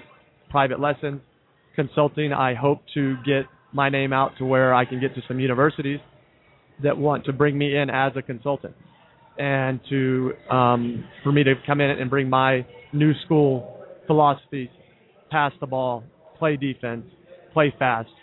Um, I'm seeing now that a lot of the a lot of coaches and a lot of people are just interested in the big hitter, you know.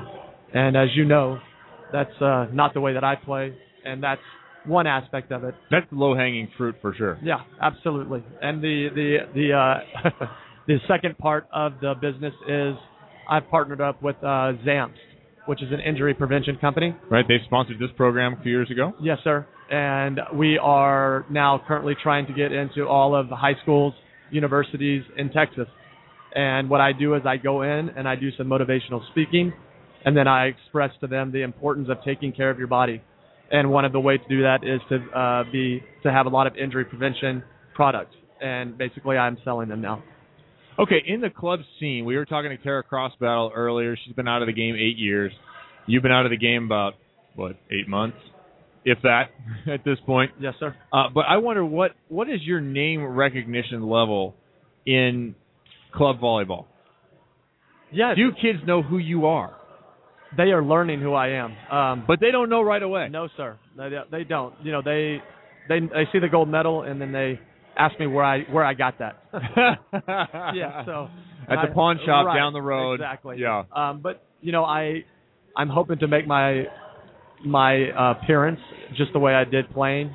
You know, I coach it. I, I coach like I play. I really believe in the stuff that I tell the kids.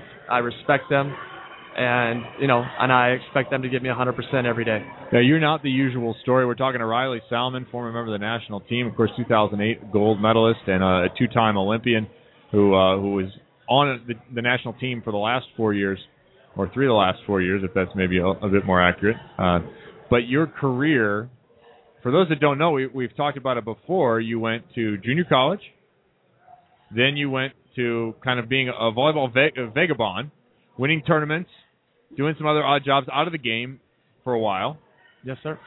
Went and played professionally, which is a, a strange turn of events and a good one. Right. And got drawn out of the professional ranks to the national team around 2001.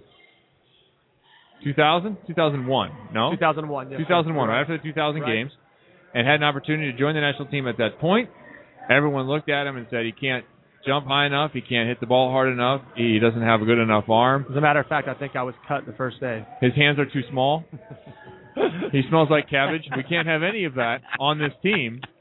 And yet, Olympics in 2004, Olympics in 2008, and not only Olympics in 2008, starting, dominating against Russia in 2008. That's the match I always end up thinking about. Correct. And and having a, a long career in the game. Why is it people continue to underestimate you? And why won't they cut it out? Yeah, I, I don't know. It's uh, I'm learning though. You you you just gotta keep pushing, man. You know, I mean, you gotta earn people's respect. They just people just don't understand. And whenever someone tells me that I can't do something, that obviously makes me want to do it more. And you know, I think that's the way I was brought up from my parents. They taught me I could do anything that I wanted to, um, as long as I put my mind to it and put the proper work ethic into it. Um, you know, and I hope that they're not going to underestimate me in business because I'm coming out for for everything here. I want I want it all. For for those of you that are not aware of Riley and, and his style of play, I, I'll, I'll break it down a little bit. I only feel I've got this this knowledge because I watched you for literally four years in the gym every day. But if you try to block Riley, I liken it to trying to catch a jellyfish being thrown at you. It's one of those things where your hands are in the right spots, your arms are up and over and ceiling penetrating, and somehow the ball rattles around and chisels off you, rattles inside the arms. It, it, it's literally almost impossible to stop that kind of a shot. And you're not hitting it a ton every time. You're putting different spin on the ball, you're hitting it at different contact points, You're hitting different tempos in terms of your swing. There's a lot of components that you bring into that, and I would suspect that a lot of that comes from your days on the beach when you were younger. You were learning. How, you weren't as big as everybody else.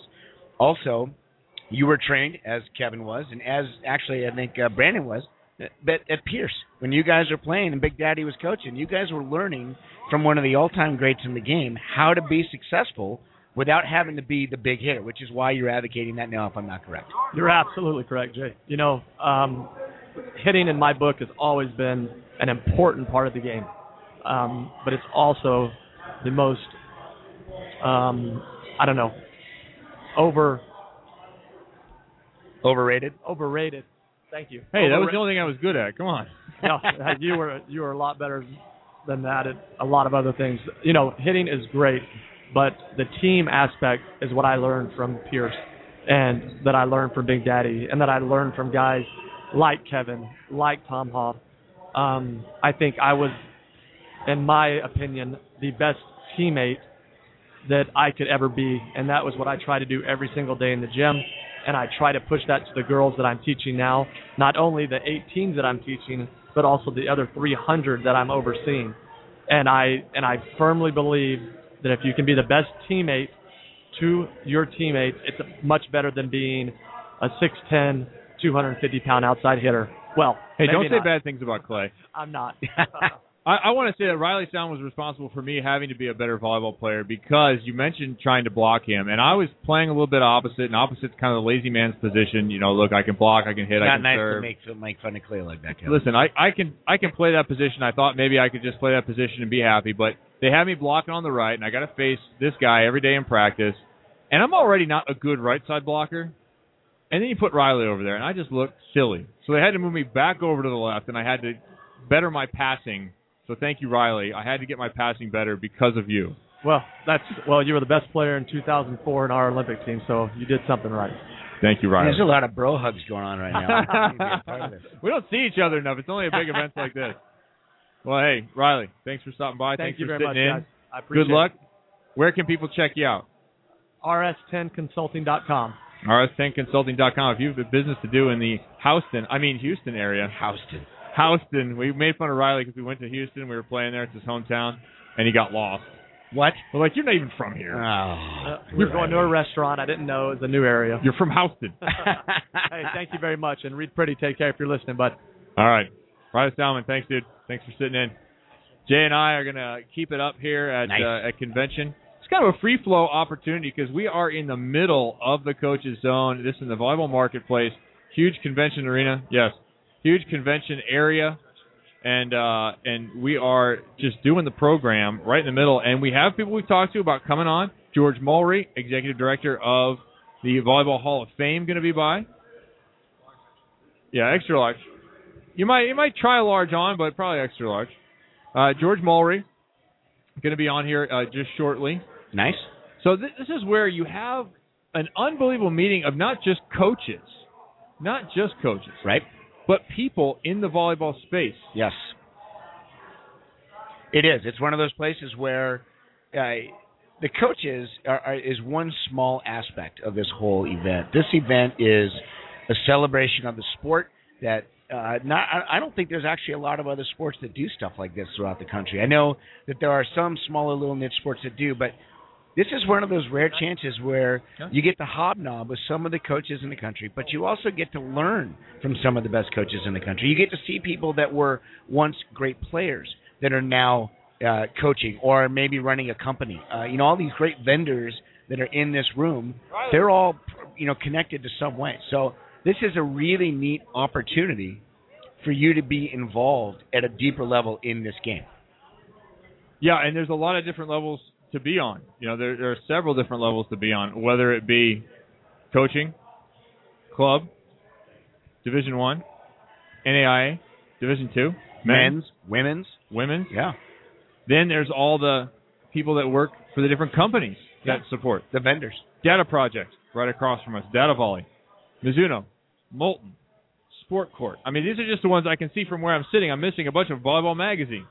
Zen. I don't even know what Zen is. I got to go over Baden Zen. volleyballs, infinity shoes for girls. I mean, it, and I think the, the the main market that is really starting to prove itself to be the driving force is clothing and, and shoes. It, it shoes has been there for always, but clothing is really starting to branch out a little bit. And, I think that's it. And bravo to the the manufacturers that are coming here and they have different stuff. I'm sick of the Yeah. same old uniform. Yeah. Get rid of the collar. Thank goodness that's gone. yeah. Put some colors in it. Put some cool stuff on it. The NCAA rule about the libero is stupid. Make it a cool shirt, okay? Are you are you advocating for neon coming back?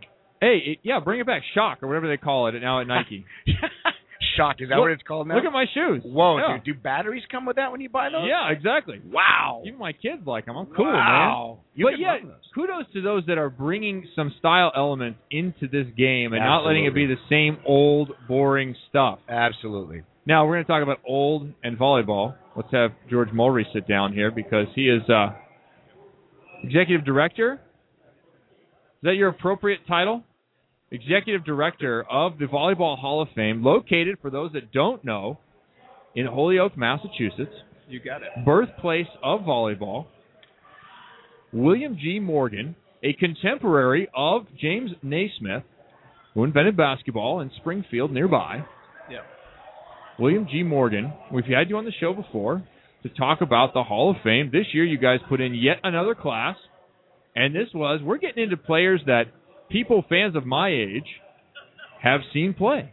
Yeah. Well, this year's class was a very good, a very good mix of kind of old and new, and so you had Georgi Mondzolevski and Ludmila Buldakova, so they kind of represent the old guard, and then you get Mauricio Lima, Mike Dodd, Jeff Stork, um, Peter Blangé. It's just an incredible, incredible mix of kind of old volleyball and new volleyball. So the contemporary people are great because we're finally inducting somebody that people might recognize and know. Um, and it is that helps go a long way with us promoting things. Peter Blangé stole a European championship from me, taken, although forcefully, 3-0, pretty convincingly, back in uh, 1999. I don't think anybody steals anything from you when it's 3-0, Kevin. Well, I mean, look, that's, I've said before, there are two matches in my life that if we played 10 times, I might win once. That's one of them. Was that again? Was the other one against UC Santa Cruz back in the day? Uh, no, I won that match. No, it was not. Right. The uh, the other match was the semifinals of the Olympics in 2004 against Brazil. Brazil was unbelievable from start to finish. But this match against Sisley Treviso is Sisley Treviso and Peter Blangé with Dmitry Fomin at opposite, Russian, you may or may not remember. Andrea Gardini. Uh, let's see, Gardini, Gravina in the middle. Let's see. Uh, outside's Papi, Samuel Papi, who just appeared in his fourth Olympics. You may or may not recognize that name from the Italian national team. And then the opposite, who was oh, I, or pardon me, the outside hitter, who was oh, I don't know, co-player of the century. Anyone know? No. Co-player of the century with Karch. Oh, could be Lorenzo Bernardi. Bernardi, thank you. That's a pretty decent team. No, he had it. There's no cricket. We need that though frequently.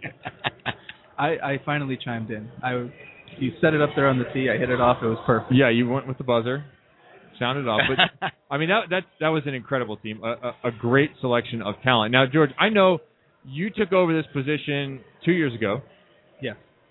And you're looking to make some changes to the Hall of Fame, to the induction ceremony, to the way that it's presented, because this is not just a Hall of Fame for the United States as it started.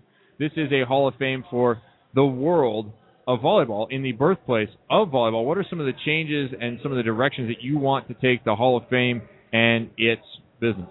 Right. Well, you hit it absolutely on the head. This is the Volleyball Hall of Fame for the world. And in order for us to really capture that, we need to take the Hall of Fame to the people. Um, nobody. By the really- people, for the people. You got it. That's exactly it. Nobody is going to make a trip to Holyoke, Massachusetts on their vacation to come visit the Volleyball Hall of Fame. So we need to go to them, go where the people are, like the AVCA convention, like national tournaments, and like international events. And so our goal in five, ten years is to truly make it an international volleyball Hall of Fame. We need international board members. We need international support, and it kind of is starting right now. So we're making the small steps here to um, to just get the message out there, let people know we exist. It's amazing how many people are stopping by the booth and just saying, you know, is this the the AVCA Hall of Fame? Who do you induct? How does it work? And just have no clue. Some of them don't even know that volleyball was invented here in the United States. So just trying to educate people and get the get the message out there that we exist and we want to do more um, to showcase the history and and just get it out to the people. Is is the FIVB joining on board with uh, promoting you guys and giving you some airplay and, and, and mentioning what's going on with you? They have in the past. A Um, little bit might be a good answer. George? Right. No? Yeah. Yeah. it- It's a complicated answer. Um, the short answer right now is no. But in the past, they absolutely have. Their funding was the reason that I was able to be hired two years ago. Um, so they understood the importance of having somebody there doing the day-to-day things. Um, I am currently the only full-time employee there, and I have two part-time people that work about nine hours a week. So we need to do more to get better. But this is absolutely a start. And um, once we kind of get things settled here at home base, then we can take it out to the world, get that FIVB support, the federation support, and make things happen. Awesome. And and and two part-time employees. I mean, that's when you're when you're splitting that kind of duty amongst those people and taking away even more time. I find it really hard for there to be any kind of continuity. I mean, you're you're running the show by yourself.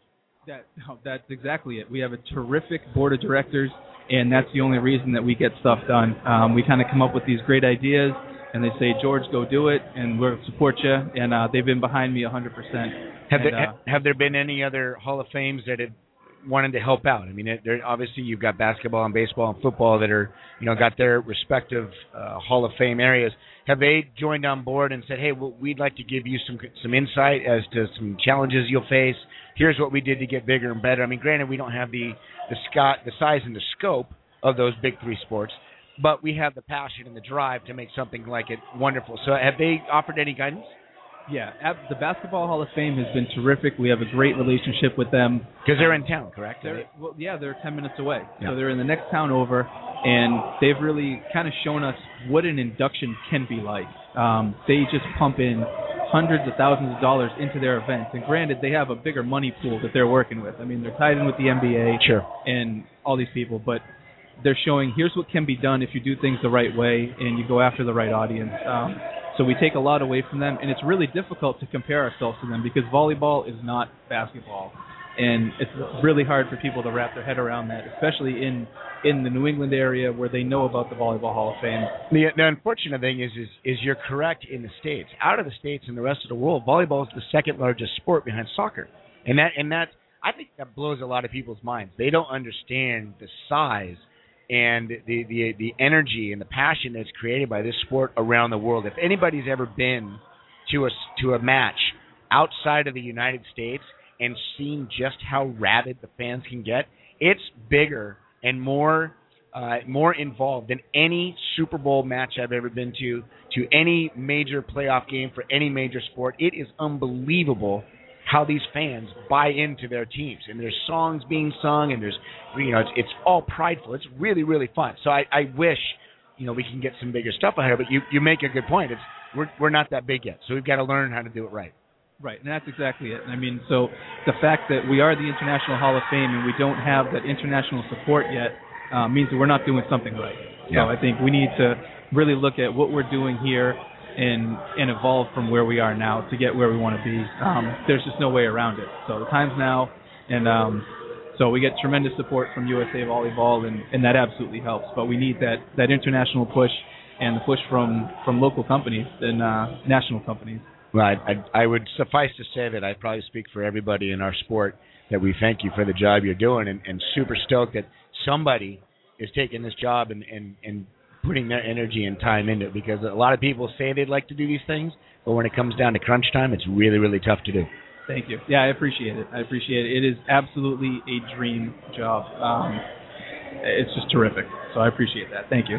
All right, George Mulry, Executive Director of the Volleyball Hall of Fame. If you want to check out the Hall of Fame, give them the website. VolleyballHallOfFame.org. That is it. VolleyballHallOfFame.org. Get on there, check it out. You guys do your induction ceremony in October. Yep. so a new one- class will be announced sometime in the summer, right? Late Yep, summer, late absolutely. summer. Yeah, it'll be um, probably sometime around March. Uh, we should have everything kind of picked out, and then uh, middle of October, probably October 18th, have our next induction. Has has Barney's name come up on the list of uh, applicants or people that are I, being looked at? I will look forward to inducting myself. It will be interesting. Absolutely. Yeah, there was a big push last time I called in. Um, I think I think Geeter was on that train too. And, Yeah. Um, So we're working on it. Anything I can do, you know I will. Allow myself to introduce myself Awesome. to the Hall of Fame. Awesome. Very good. George Mulry, Executive Director. Thanks, very much. All right. Thank you guys. Thank I you, George. it. Hanging out here at convention. Always a good time. Oh yeah, I, I I keep looking for people wandering by. The sessions are full right now. All three courts going. Yeah, yeah. Actually, you know, it's what's fun about coming here as a coach, and and I the seminars are not necessarily what I'm here for only, but Well, you're I here got to host this show. I mean, I- that's one of the reasons you're here. That's a huge reason why I'm here. But I got yesterday. I got asked to be a demo player for the Sand Beach Courts demos that were going on, which was I awesome. heard about this. It was awesome. And today I got asked by Katie Holloway last night, Katie Holloway, sitting team star. two-time uh, Player of the Year, Yeah. female player. I got asked to play on the sit-in volleyball match, the sit-down national team volleyball match tonight. So When is that? a- after this, I'm going to go straight to a court. It's at 5:30, I believe, somewhere in here. Can I play? I, you want to play? If we find Katie, I'm sure we can get you on the team. I think I Listen, brought some shorts. if you, I don't even think you need shorts to be honest with you, but I think we should get you on the team. It's an, anybody out there who has not seen sitting volleyball. It's one of those things. It's one of those things where you, you look at it and you go, how, well, how does this work? How do they do this? And when you watch it being played, it is a whole new level of this sport. It is absolutely phenomenal to watch. We had the Wounded Warrior Project play at Penn State once after a match this year, and the people stuck around to watch it, and it was exciting. It was fast. It was fun to watch, and you know what? It's it's another avenue that this sport creates. I don't think you see that in any other sports where there are, uh, you know, five or six different disciplines, and this is one of them. So a lot of fun. Kevin, I'll, I'll see. I may know some people. I can maybe pull a string or two. Maybe I'll get you on the court if you're uh, if you're willing and able at 5:30. Uh, able, if it doesn't involve knees, yes. Willing, uh, yes. That sounds good. Uh, we just had a gentleman sit down. We had him on a couple of weeks ago on the the first AVCA coaches corner.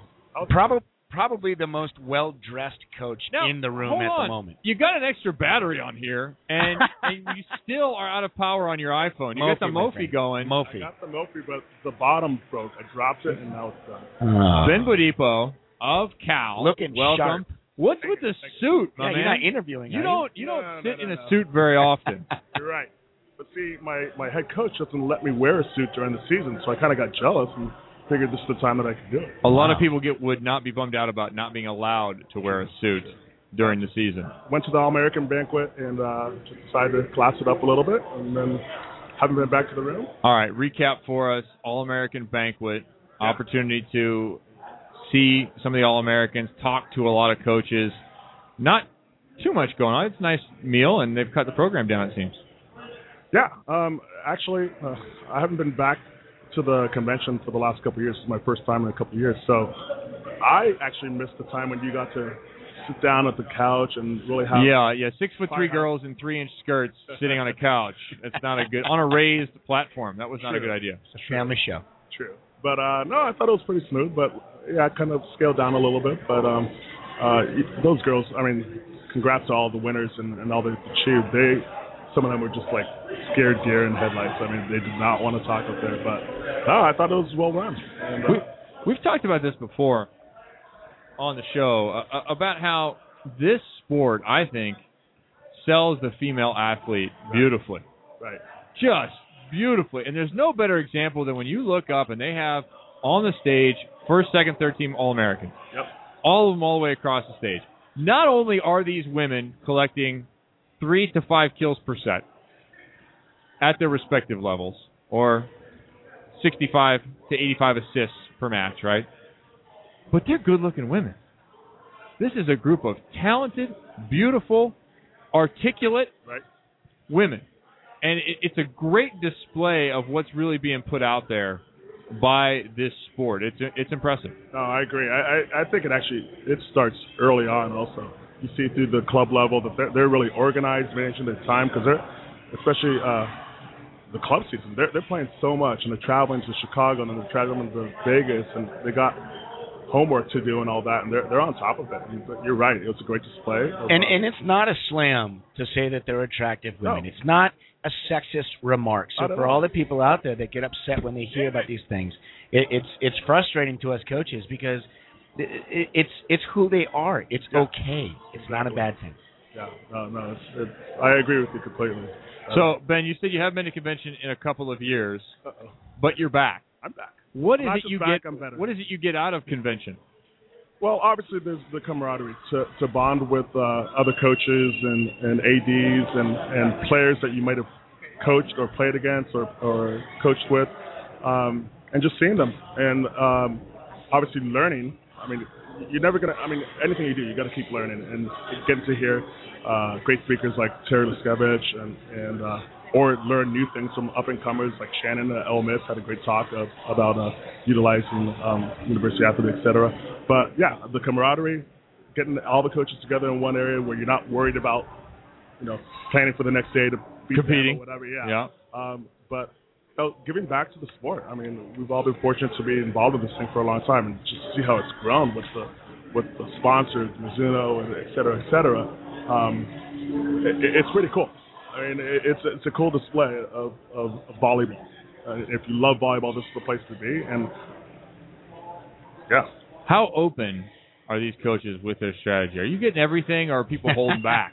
I know it's one of those. You know, you know what? Actually, every year it seems like they're opening up a little more. Of course, people are kind of keeping things in their pocket, but I mean, you still got to pass the ball. You got to set the ball. You got to hit the ball. There's a lot of different ways to skin a cat, and I, and that's one of the things. I love stealing from other coaches, and I love giving it back. I'm one of those like Call it borrowing. They might be more open sorry. to it. Yeah. there you go. But I, I think it's. Uh, I would like to see more. I would like to see people just sharing more, and, and uh, you know, I understand. You know, some people want to keep things uh, to the, close to their chest, but you know, you still have to be able to do the skills. You know? Sure. You know, I could take something from Jay, and, and if I don't have the players to to be able to uh, execute, man, Yeah, that's it's a that's a comment that we hear a, a lot, which is, you know, when when uh, let's say Hugh McCutcheon is doing a demo, the, the first words out of his mouth are, "This is what works in our gym." Right. Whether or not Right. this works for you is completely dependent upon your athletes and what you can do. You But have to decide. here's an idea, here's a thought, run with it as far as you can. And and there there are some ideas that are not so good. Right. But there are some ideas that are really, really good. And you look at and you look at all of it, And you dissect it, and maybe you take one small thing back home. And it's that one thing that you wrap around you wrap around for that year and that's awesome. and it's trial and error. Yeah, I mean, absolutely. I, I've seen so many coaches, especially young coaches, kind of get frustrated. You know, they try to swing block and then they're getting chiseled down the line. Oh, we got to go stand out on the line. It's like they hit one shot there. Yeah. Relax. You know, do it Be about the process. Yeah. Exactly. Yeah. Or we can't get swing blocking yet, or we can't, you know, pass at an angle yet. Got to keep going. Gotta Yeah. keep going. Live in the moment. Remember the process. the process. Such a strong word that should be used by more people. Yeah, you're right. All right. Well, don't let us keep you here. Go show that suit off. I mean, it's not often you, you sharp. look this good. People Just. need to see this. I mean, I, I'll try to describe it. It's uh, it's a olive green suit, not double breasted, but No. single breasted. Olive tan. It's more of a desert. It's it's nice. It's a sand dune color, I guess is a good way. To, Yeah. A baby blue, wh- This uh, is a white daring striped shirt, a Volcom shirt. It looks like daring. no, No, no, not vocal, but it's, those are little uh, Volcom type symbols, but It is. okay. And he's got uh, uh, these, Leaves maybe. these tan loafers. I mean, matching socks. I mean, the guy is just Size sharp. 20, size this, this is what loafers. happens when you move to a BCS school. Is you get the opportunity. to be Oh yeah, you get the budget. You get the budget. I get it all the time, so I'm giving it back out. You haven't you haven't been to the loft parties he's been throwing up there in Berkeley. You know, he's got like the top level. You've seen Big, like that's his apartment. You know, he's just got this top level of an old building and just does whatever he wants. I love Berkeley. Walnut Creek is such a neat place to be. That whole area is just fabulous. So Back home good for you, huh? Ben. You worked hard to get there. All right, Thank you very much. Jay. Ben Bodipo-Memba. Wait, give All us. right. Your, I, I, I still need the full name every time you're on here. uh, Benjamin Ruben Bobala Peke Bodipo-Memba. Yes, I can't I- do it, but I love it. I would like to buy a vowel. I'd like to start with a Thirty-five letters. 35 letters. Wow. puzzle. Well done. All right, very good. All right. Thanks boys. for sitting Have in. fun. Appreciate No it. Great to see you guys. Yes. Hey, Kevin, got Yeah. some good news for you, my friend. Yeah. Uh, saw somebody that uh, we were just talking about earlier. I may have uh, slipped you into the match at 5:30 at the sitting court. Not saying that I Oh, think I've done it. 5:30. Well, that's right at the end, though. I won't even have time to change. No, no, listen. You don't need. You, I thought Somebody you find my brother. I well, these are Your tight brother's jeans. right there in front of me. I actually These are tight him. jeans. Yeah, these are tight jeans, and I'm going to need a Are you telling me that you're going to fit into his jeans? No, I'm going to send him back for my shorts. I think I oh brought a pair of shorts. yeah. All right, ladies and gentlemen, we should have video of this too. Actually, uh, Barney and myself on the sitting team facing the women's national team sitting team. We want to make sure that we thank USA Volleyball, Yes. Thank you. AVCA, Yes. Thank you. Ben Bodipo-Memba. Ca uh, say it, the whole thing? No, no. Okay. Yes, Ben. Thank you. Ben, thank you. Uh, Jen Fry, Steve Lindecki. Those that have appeared on the show here so far. We have much more to come. We, of course, want to make sure we thank Spire Institute for supporting the show, being John a main Hawks. sponsor of our show, Volleyball Magazine for making this happen. I saw Aubrey Everett of Volleyball Magazine, the editor, uh, walking by. Would love to talk to her. We get an opportunity. She's wandering around. Lots of people now. Session's starting to change and people moving around. We're gonna have Yep. Katie Holloway here in just a second, but Yep. it's it's right after we have a 15 second elevator presentation from uh, first time uh, appearance. I don't know if he's a first time, long time. I don't know if he even listens, but he's uh, got a good purple shirt on. He's looking for a job. It's Oh. uh, my younger brother, Keith Barnett. Welcome to Net Live. I'm okay with the pastels. Yeah, it's good. yeah. I like it. You, Comfortable. in I wish that I had rocked pink in high school. I wish I had that much courage. It turns out it was the keys to the kingdom, and I didn't know. Ah, the fabulous pants. So Keith Barnett uh, was a head coach at UCCS the last few years. He's now looking for an opportunity in Division One, perhaps as an assistant coach. Actually, definitely as an assistant coach, opportunity to learn. Give us, Keith Barnett, your 15 second presentation. Why do I want you on my staff? Why do I want you in my gym every day? Hit it. Uh, because I like to learn, and I think that I have a lot to contribute in multiple positions, having played so many. And uh, yeah, I just I, I want to figure this whole thing out. Okay, we have eight seconds left. How many positions did you play? Uh, I played opposite, outside, and setter. Okay, so you can train all three of those positions. I believe so. It just kind of depends on what the head coach wants to do, and I'll say yes. Okay, how about recruiting? Can you recruit players? Can you speak to players on their level? Have you ever run a camp? Yes, several. Okay, your own camps? Yes, Other camps you've been involved? uh, several. Okay, so you're comfortable with the recruits. You got to put that in there too. You got to. I can do the recruiting. Yeah, I can do the recruiting. Uh, you know, again, I look good in purple according to my brother, so I, I think that you know that's part of recruiting. Look good in purple. Jay, schools with purple mascot. Uh, LSU, NYU, NYU. Okay, Washington, Washington. You look good in that purple. That's a nice purple. Jim McLaughlin. Mich- uh, Minnesota Vikings. We're we're talking about volleyball here. He's not. completely different. He's not going to coach the defensive backs up I at. Minnesota. I know. Okay. That's all I can think of. The, oh, and uh, uh, University of Louisiana, New Orleans. It's New Orleans University, I think, or something. What's the mascot? I want to say the Pirates, but I'm not sure. Look at that knowledge. All right. So Keith Barnett, this is your first time ever that you've been to convention. Yes. Impressions so far, two days in, Uh, two and a half days in.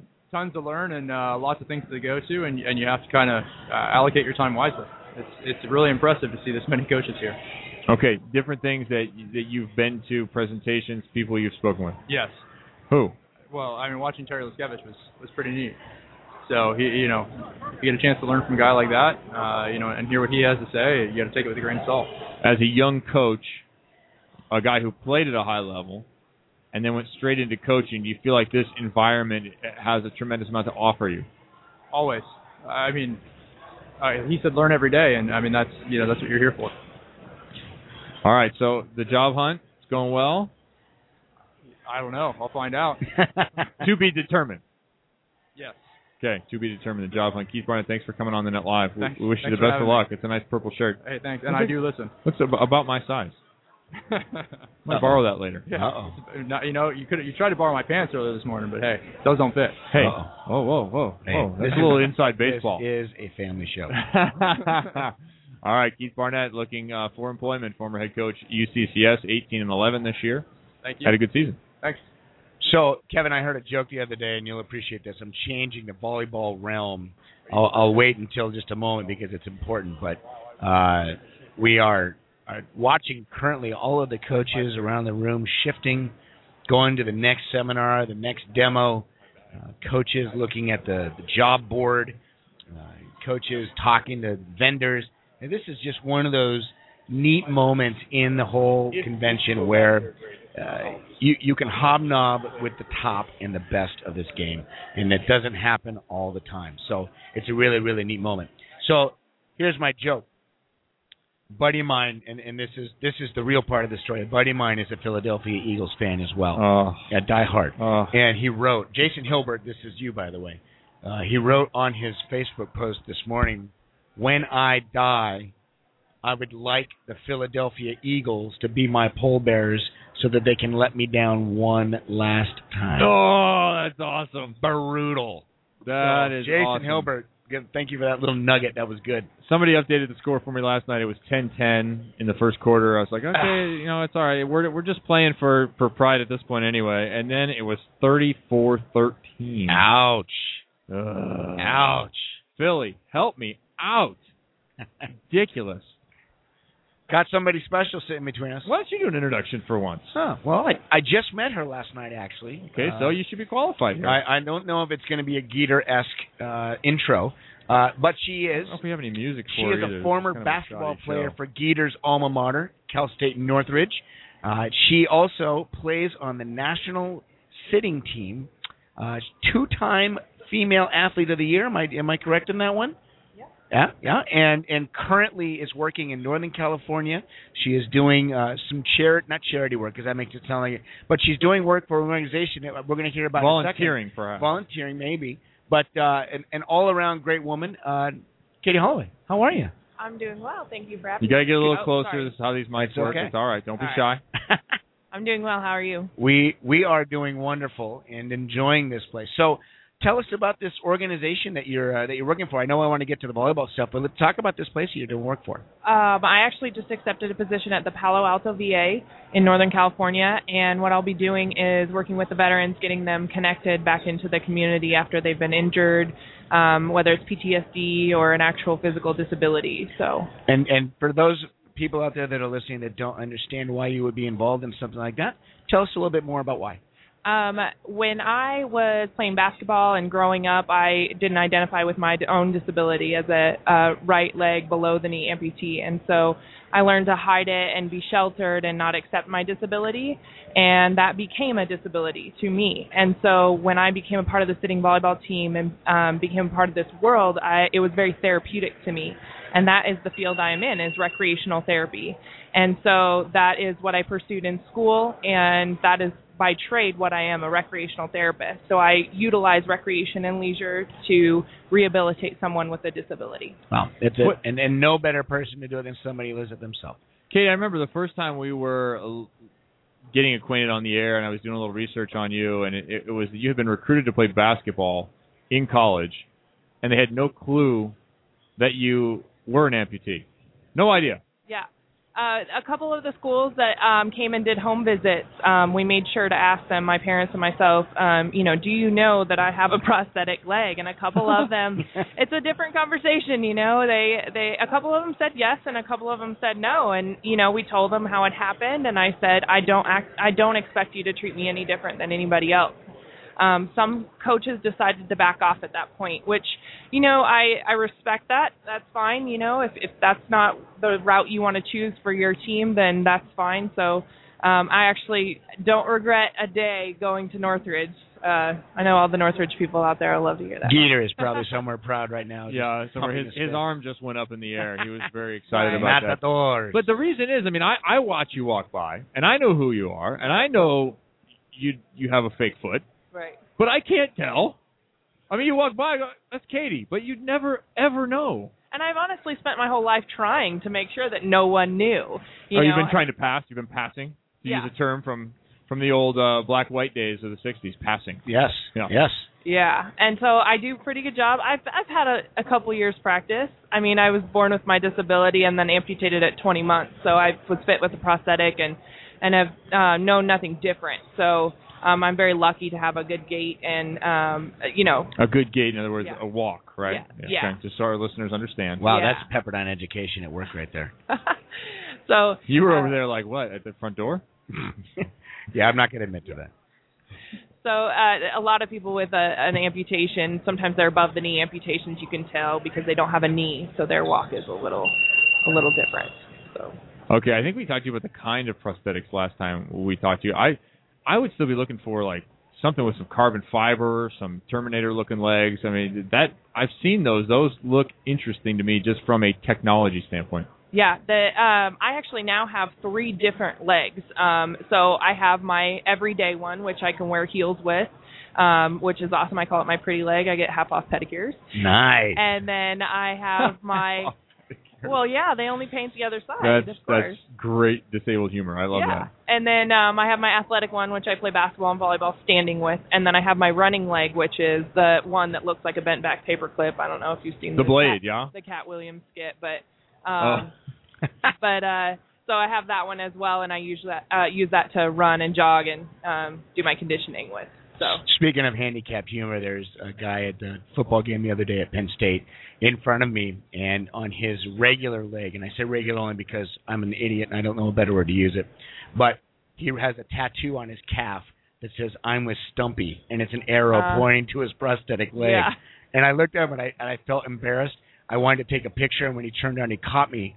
He was the most jovial guy ever, and he goes, "Dude, that's why I got the tattoo. Take a picture, Yeah. pass it around to your friends. It's it's this empowering moment. So that's neat to hear for sure." Is it is it cool that way to, to own it? I mean, because it, it, you said you've been for a long time trying to hide it, but Mm-hmm. so many times, and and whether it be an amputation or, or anybody growing up, of course, all the small things get picked out, and you spend a lot of time trying to hide things that are far less uh, obvious than that necessarily. And but you figure out later in life that if you just own it, Mm-hmm. it's a lot better. So is that a big part of the process that, that you said you needed to go through and want to help people go through? Is just owning who you are and what you are at that moment. Right. And that's yeah, absolutely. That that goes across all the boards, you know, whether it's um people with disabilities or people that have some type of thing to overcome in their lives. Um owning who you are and putting yourself out there because no matter what, this is what we were given, you know. And my disability has given me traveling the world and being a part of the USA Volleyball family now and you know, all of these other things that I would not have gotten if I did not accept who I was. Um, so I've just been blessed with all of these things because I'm accepting and owning my disability, and that can be any way, shape, or form in your life as well. Um, you know, identifying with who you are and whether you're tall or short, and you know, and accepting that ne- it's not good enough to say can't and won't, and and you know, the only disability really you have is a bad attitude. I, don't know if we can cure that with Jay. I don't know either. And some would say incurable. Some would say perfect as I am. We'll put your wife in that category. Yeah, my wife definitely is uh, a wonderful, wonderful woman. If you're listening, honey, I love you. So, Katie, what about this match that's coming up here, 5:30? I, I hear I just got a roster spot. I I think so. I think you're gonna have to get out there and and see what you can do. Am I going to get sweaty? Yes. Okay, I don't, need you're some not even trying. I got Anybody, Yeah. I have a bounty right now. Anybody who six packs him gets an extra You got to get your hands. I played in a sitting game probably 10 or 12 years ago when we had one of the first, I think one of the first sitting teams that USA Volleyball had out to the training center, and we sat and played with them for a while. It was a blast. Yeah. I'm looking forward to it. I'm fired up. If you're a volleyball junkie, you got to sit down and try this sport because it's it's amazing. It's so much fun and it will make you laugh every single day. We laugh at everyone that gets packed in the face every day. Well, I, I just jinxed myself too. I'm probably going to be the one that gets packed, but yeah, it's part of the game, huh? Yeah. All right, so 5:30 happening here. Are we on one of these courts or are we somewhere else? Yep, we're on one of these courts. All right. All right, looking Awesome. forward to it. All right, thanks guys. Katie Holloway, Thanks, Katie. thanks for sitting in again. Absolutely. One of the various uh, uh, wonderful people walking around, just coming down to sit down between us and chat. Yeah, we've got a, cool. we've got a lot going on here. Now the sessions have started up again. I see that this one is packed. Yeah, what's going on over there? Oh my gosh. We I need mean- to send somebody over there to find out what is being talked about. Yeah, I'll tell you what. Maybe I'll try and uh, turn on some tunes here for just a minute. We're going to take a, a little bit of a break. I, I my watch still isn't set to the correct time, so It is Uh, 4:13 if you had an 4:13. iPhone. So we've been on the air for a long, long time. Gary Sato asking me where and when. Uh, he's gonna gonna come over here. He's gonna bring over Master Lin. We're gonna hear from Master, Lin Master about kind of recovery and uh, and the world of volleyball. So, Uh, we're going to do a little Shaolin monk training or something. ooh, that sounds nice. Yes, Uh, Shaolin. let me see if I can uh, put up a little music. Do you have any music from DJ Roche? I'm trying here, but I don't know what's wrong with Little Fat Jeremy? By the way, love, love the uh, The collages? the collage. Yes. Who uh, Gardhoff is doing those, correct? He's Yeah. doing a fabulous job with those things. Gardhoff, you have missed your calling, man. I, I don't I don't know how else to tell you, but you do a really nice job. He's killing it. We'll be right back on the net live. Enjoy a little OAR.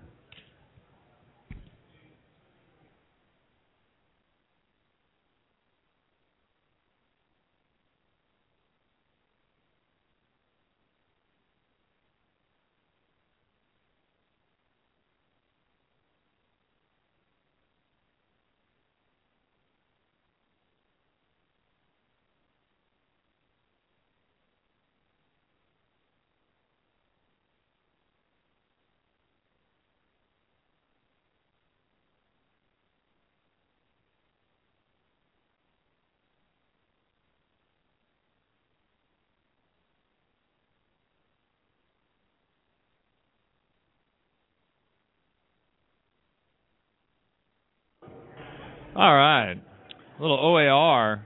Hey girl, I like this one. This is a good one. That's a good song, all right, for sure. Welcome back, everybody. Welcome back into the Net Live. Uh, Jay got an opportunity to run away and uh, go talk to some folks, and Yeah. uh, I wandered around. I'm still looking for a pair of shorts. Trying to get a pair of shorts. I thought you were going to send your brother back to uh, go get some for you. I asked him about that, but I don't know that we have any, so I'm trying to get some from Mizuno here and see if Mizuno can hook me up one more time. Ooh. One more time. Barnett's still looking for free stuff. You know they have spandex, plenty of spandex for you. Buns, baby. I'm gonna wear some buns. buns. Don't be afraid to wear some buns. I've always wished secretly deep down inside it would have been kind of funny to watch a dominating men's team come out in some buns and tank tops and just throttle the team that they're playing against in that, but not going to happen. Thankfully, I guess in some certain fashion. Cam Kerr, I see on the chat board here you say there was no music, but hopefully you heard us. Did you have an opportunity to hear us? Is the question. That would be. You can answer that for for me on the chat board if you No can hear music. us. Uh oh. No, there's lots of coaches wandering around, folks. Yeah. People. People still cruising. People still uh, checking things out. Some of the demos are geared towards younger players. Some of the co- the demos are geared towards college level players. Some of the uh, demos are geared towards the sand. Some towards indoor. I mean, it's just it covers the gamut. All right. Well, Cam, Cam, interesting. Cam answered the an- the question, but he said, "I can hear you now, but during the break there was no music and no mic." Okay, well that's all right. That's no all right. big We deal. can- We Cam, we're back that. now. You can edit that in. Yeah, we're back on. No big deal. no big deal. So, uh, so what'd you do last night after the uh, the match? Whew. I made a mistake. Uh oh. That's what I did. What was the mistake? I uh, I went out. Actually, that's not not really a mistake. I was impressed because there was a Molten party. Ty from Molten. Yep. Put on a, a great party as he does every year. Great supporter of men's and women's volleyball. Yep. Uh, put on a, a really nice party that I'm sure he didn't expect to start at 12:30, quarter of one. But that's what it was. It was down on Fourth Street Live here in town. We walked over there and we're enjoying the festivities, and folks were having a great time. But at about 1:45, after being up till 3:30 the night before and being at White Castle about 2:50 the night before, Did you talk about that? uh, no, I haven't talked about that yet. My uh, my Instagram feed had a, uh, a sh- a picture of White Castle and said 2:50 a.m. Yes, we did it. Yes, I do remember that. I Yeah. remember that. So Mol- and and Molten, uh, for those of you who don't know, Molten puts on a, a, a party for basically all the coaches that come to this, and they pay for it. well, for. this is one big party. I mean, Yeah, we've talked giant. a lot about what else is going on in here, but bottom Right. line is there's a party every night. So Sure. Molten puts on this party. Continue. It's, it's funny. It, it, on the on the women's side, the party is attended by literally hundreds, if not you know a thousand or two people at any given moment, and there's free uh, libations to be had, and Molten pays for all of that. Which uh, you know, thanks again to Molten for doing those kinds of things.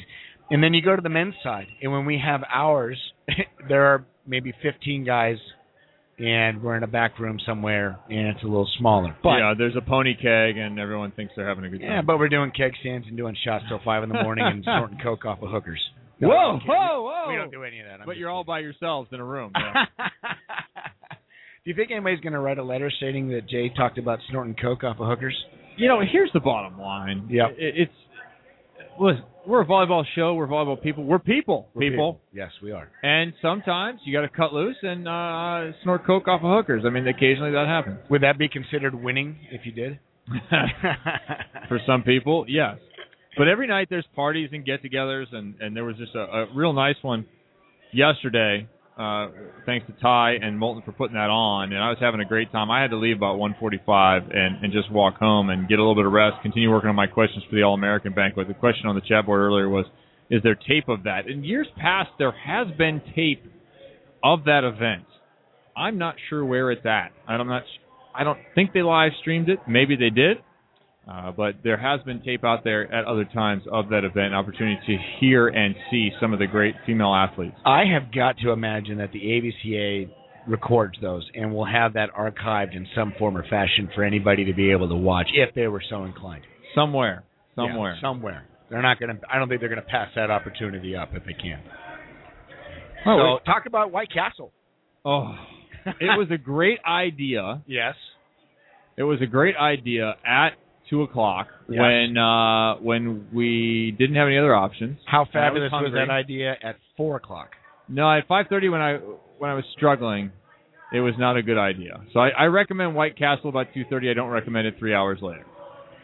I think we have our next uh, guest sit down. Gary, we're gonna get you first, and you can uh, you can set up your man here. You're kind of you're kind of Masterlin's handler on this whole thing. You're you're his you're his handler. I mean, you've gone from volleyball legend to handler. Well, actually, I'm I'm more like a, I'd call myself like a conduit. Oh, ooh, Yeah. excellent. Yeah, Conduit, yes. kind it's of a all, big word. It's all about the naming. It's all in the branding. Because so we were just talking about the partying going on here, and the the hours that people are spending in this room in the volleyball matches, and then again in the evenings till late at night.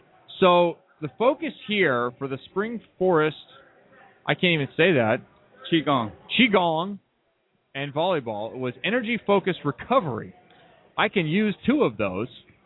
Uh, I'm not sure how the focus is going to work out, but the energy and recovery, I can use those two things here at this event. Tell us a little bit about what Master Lin is doing here.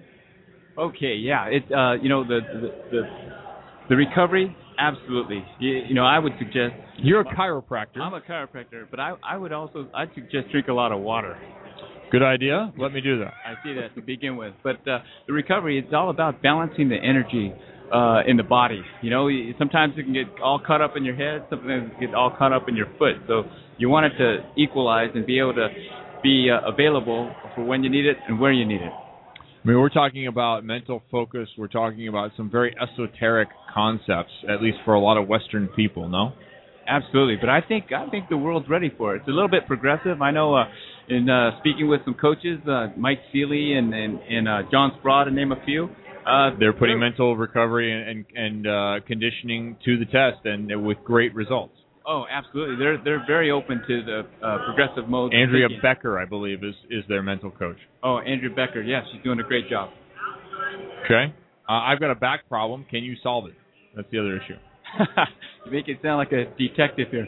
Uh, I think I, you know, we could put some time into it. It would require, a, you know, a history, and if there's any other further uh, uh, tests that need to be done, you know, like a CAT scan or a. I used to play volleyball. That's my history. I tell you what, I can give you some background uh, knowledge. When I was down in L.A. working for the Pan Am Games, I had a back issue, and Gary took a look at me, gave me some adjustments, uh, and did some manipulation on some muscles, and gave me a word of advice that I'd never ever heard before. And this is for all you young coaches out there. This is gold, and I'm not lying to you. When you are hitting balls at your kids, bend your knees when you swing. Don't pivot on a straight knee. The reason being, it is Mm. awful for your lower back because you're you're just grinding that hip into the lower back. I had such bad back issues that I couldn't even bend over, and now because of that little hit, that little tip from Gary, I got no more issues.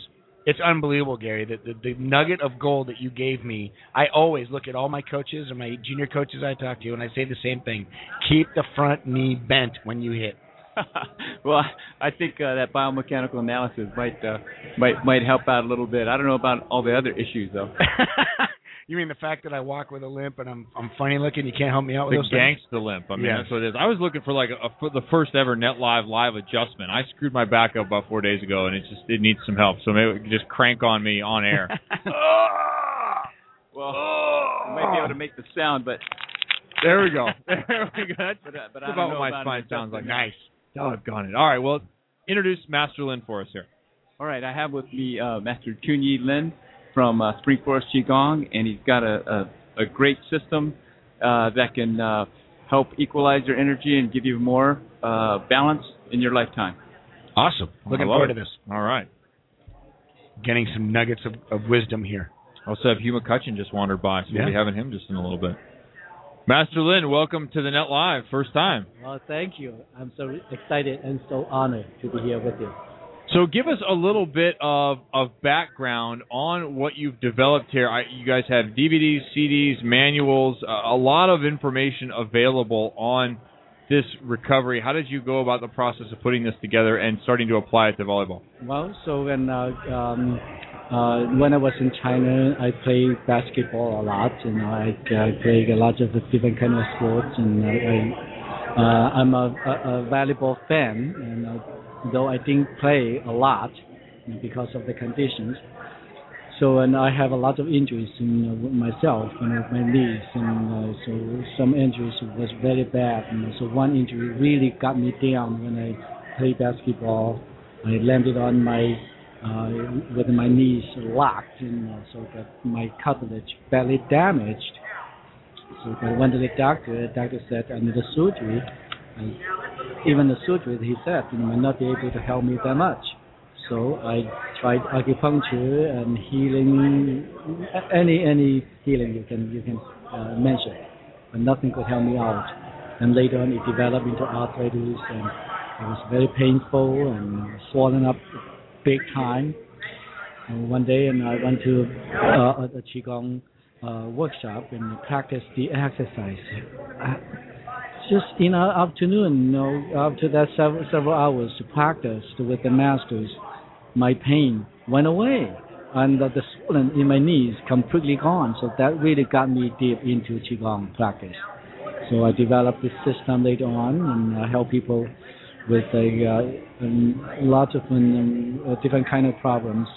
And now here in volleyball, and I really enjoyed it. And uh, I talked to Gary Sato and um, Jerry, and and so I got uh, I watched a, a few games. Really got how qigong can help the athletes to perform better, like uh, help to calm down the emotions and the pre-game and the post-game and the recovery from the injuries, and so it, it can play qigong can play a very very uh, practical and important role in the healing and in the whole performance. So that's why I'm here. so we're talking about controlled breathing, yeah, controlled sounds, breathing. yeah, meditation, right, and and and energy points. yeah, energy points, and uh, some very simple exercises, and uh, head to toe healing. Uh, there's an, some energy buttons, energy points in the body you can push to stimulate uh, the energy flow in a certain area. For instance, in the head, the neck injuries, and shoulder injuries, on the uh, wrist, uh, lower back, and the knees and ankles, and all, all these injuries can be healed just by pushing those energy buttons because they got blocked at that moment and the energy doesn't flow. Are are there some ones that people can do on themselves? Yeah. Okay, so so can you describe one for us we can do live on air? Jay, get ready. Sure. That, that we can do here. What can we do if- Okay. if you're I'm sitting there listening right now? All right. You, you want to hit an energy point. Yeah. Energy so- button. Yeah. For for for instance, if you got a, a wrist or, Okay. or fingers injuries. Yes. Okay. So you can also massage the elbows area. Okay. And also can also this part. Okay. So got the the uh, from the joints, uh, the uh, the elbows down over here, the joints. So Okay, on top of the on top of the elbow, kind of the top of your forearm, Yeah, where it's just right. exiting the elbow. Right. Yeah. Yeah, you see. Oh, you see I the- can feel that. Oh, I can. Yeah. My middle finger's Yeah. moving. I'm, I'm, Yeah. I'm giving the bird here. Yeah. Yeah. Oh. It's really moving. you know. Yeah. So when you move the energy down over here, you move your fingers, and all you can feel it's much looser right away. Yeah, you can feel stuff Yeah. going down Yeah. your arm. Yeah. Yeah, it's uh, open up if you have uh, arthritis or injuries in the wrist, in the in the knuckles, in the, this area. Just within minutes, the pain goes away. Now, I may have inadvertently discovered some of this. I've gotten heavy into myofascial rolling Yeah, uh, with the black roller, not this Yeah. white joke roller. yeah, The black roller, the one that'll just destroy you. And, yeah. and I, I do a ton of stuff up towards the hip area and down Yeah. like, but it, it affects my knee greatly. Yeah, Is that yeah. is that again another area similar to where we just were here, my elbow going down to the knee? Exactly. Exactly. So you can massage underneath of the knee, right over here. Uh-huh. You know, right underneath. So you can help me to describe this better. Oh yeah, painful. the look on Painful. Kevin's face right now. Ah, yeah, that's it's on the on the lateral side, the outside Yeah. of the knee, kind of the Yeah. top of the calf, Right, and there's a pressure right. point there. Yeah, it's a good. Oh man, he is wincing like a little girl. I'm already sweating. I need those Wow. shorts. Oh my goodness. Wow. When you when you massage the area, and also you can feel the pain really going away from the hip down to the ankles and uh, to the to the to the toes. You know, I was having a hard time breathing during that, so Yeah. maybe talk about that side. But Yeah, yeah, you know, one of the things that I'm I'm hearing from some people that we work with is Mhm. static stretching in the past has been looked upon as the way that to warm up for athletes. Uh-huh, and uh-huh. obviously now it's morphing into more dynamic stretching where there's Right. movements involved. Yeah, yeah. But what's happened and what I've learned is that static stretching is actually very good for the fascia that he, that Kevin is talking about Yes. because there needs to be that freedom of movement. Right. Can you talk a little bit about that? Oh yes, there's like you know a couple points, energy points that you can massage. You know, so like a, a give me your leg, okay? Okay. So you know this point is right on the yeah the the the, the end of this uh, muscle. Right, the calf right, muscle. The calf muscle. Yep. And you just you know stimulate this point. Yeah. I can And, uh, I can feel some Yeah. yeah Stimulation. Yeah. the stimulation. And also get to stimulate this point. And this point it controls all the ligaments and the tendons in the entire body. Wow. It is not just your legs; it's entire body. So you stimulate like a 30 seconds like that before you you, you start jumping and moving in the court. You can get up to the level of warming up much faster Wow. and uh, more efficiently and work on uh, work on the ball. Right. Wow. That's Yeah. impressive. Yeah. So these these massage techniques are, are not only designed for say the physical trainer Uh-huh. or the the weight trainer or Yeah. the physical therapist. These are designed for coaches also to learn to help players Exactly. treat themselves, Yep. but then also be able to convey information to Yeah. their health professionals with them. Right. And, uh, and and and the players they can learn that too. Yeah, the, players Yeah. need to gain knowledge. I mean, I, I know way too much about the knee. I wish I didn't know so much Yeah. because it would mean it wasn't broken. Yeah. but I know way too much about the knee. But I've always tried to learn, and, and I actually I had an early experience with the kind of pressure point stuff. We had a doctor that when I had shoulder problems, he was up in my trap pressing, Right. and it was going all the way down and radiating into my shoulder. Another Right. one of those energy points. Yeah, so that's in the shoulders area, and uh, uh, those points can help to uh, relax uh, the stress in the shoulders and uh, the neck injuries and uh, uh, the the shoulders and the arm injuries, and uh, they can they can help. Is there increasing acceptance or uh, or, or awareness of your type of approach to the body and to total health? Do you find that people are more accepting now than perhaps they were 10 years ago? Oh yes, absolutely. And there's no question about that. Um, you know, so uh, more and more people they know about acupuncture, acupressure, uh, Reiki, and Shiatsu, and yoga. Yeah. right? And so this is some people call it needleless acupuncture, and it goes even deeper. That uh, it combines the mind, the spirit, and the physical body together. So that's why you can heal the body much faster and more completely. And of course, you know, we have a, a specific techniques for specific uh, uh, issues, uh, challenges. And for instance, you talk about, for instance, anxiety. Mhm. Right. So you play in the court, how you can help you to calm down the emotion. So uh, those are a couple energy points I have in the Chi-Assage tape and uh, the head to toe healing. You just just massage that, you know, within like a two two three minutes, you can calm down the the emotion, just like that. Mm. And uh, so you know, it it it it, uh, it it just like you know, you push the button, everything zooms, it disappears. It sometimes it it looks like it's too good to be true, um, but it is so real, you know. Yeah. That our body has the energy point. Well, and, and this is useful for sports, but also outside of sports. Well, in, in the ancient uh, Asian uh, cultures and Indian cultures, and, and, and that practice these this this type of medicine, so to speak, Right. was created way before there was pharmacology, way Oh, yeah. before there were drugs. Oh, and, yeah. and it's one of the. I I went to a, a seminar weeks ago where they were talking about the differences between Western and Eastern medicine. And Mhm. one of the the challenges that Western medicine faces is that there's a drug for everything. Right. And the sad thing is, is that although you fix one thing with that drug, now you have Right. nine more things that come up because of it. And these ancient cultures that came up with these these uh, these ways to manipulate the body and, and Yeah. calm the mind. Yeah. There's a reason why Yeah. they do these things. It's Right. not just hippie, you know, Right. thought processes Right. and ways that kind of make you feel like you're doing something. It actually works. Oh yeah. So when, when you talk about uh, uh, science, one of the uh, characteristics of science is something can be repeat, right? Right. Can be repeat, you know, can be uh, uh, performed in any situations. You know, here, these people, our ancestors from different cultures, they have already observed uh, the body and the reaction of the body for thousands of years. Right. You know, like qigong is one of them. It's in, it has been practiced in China for seven thousand years.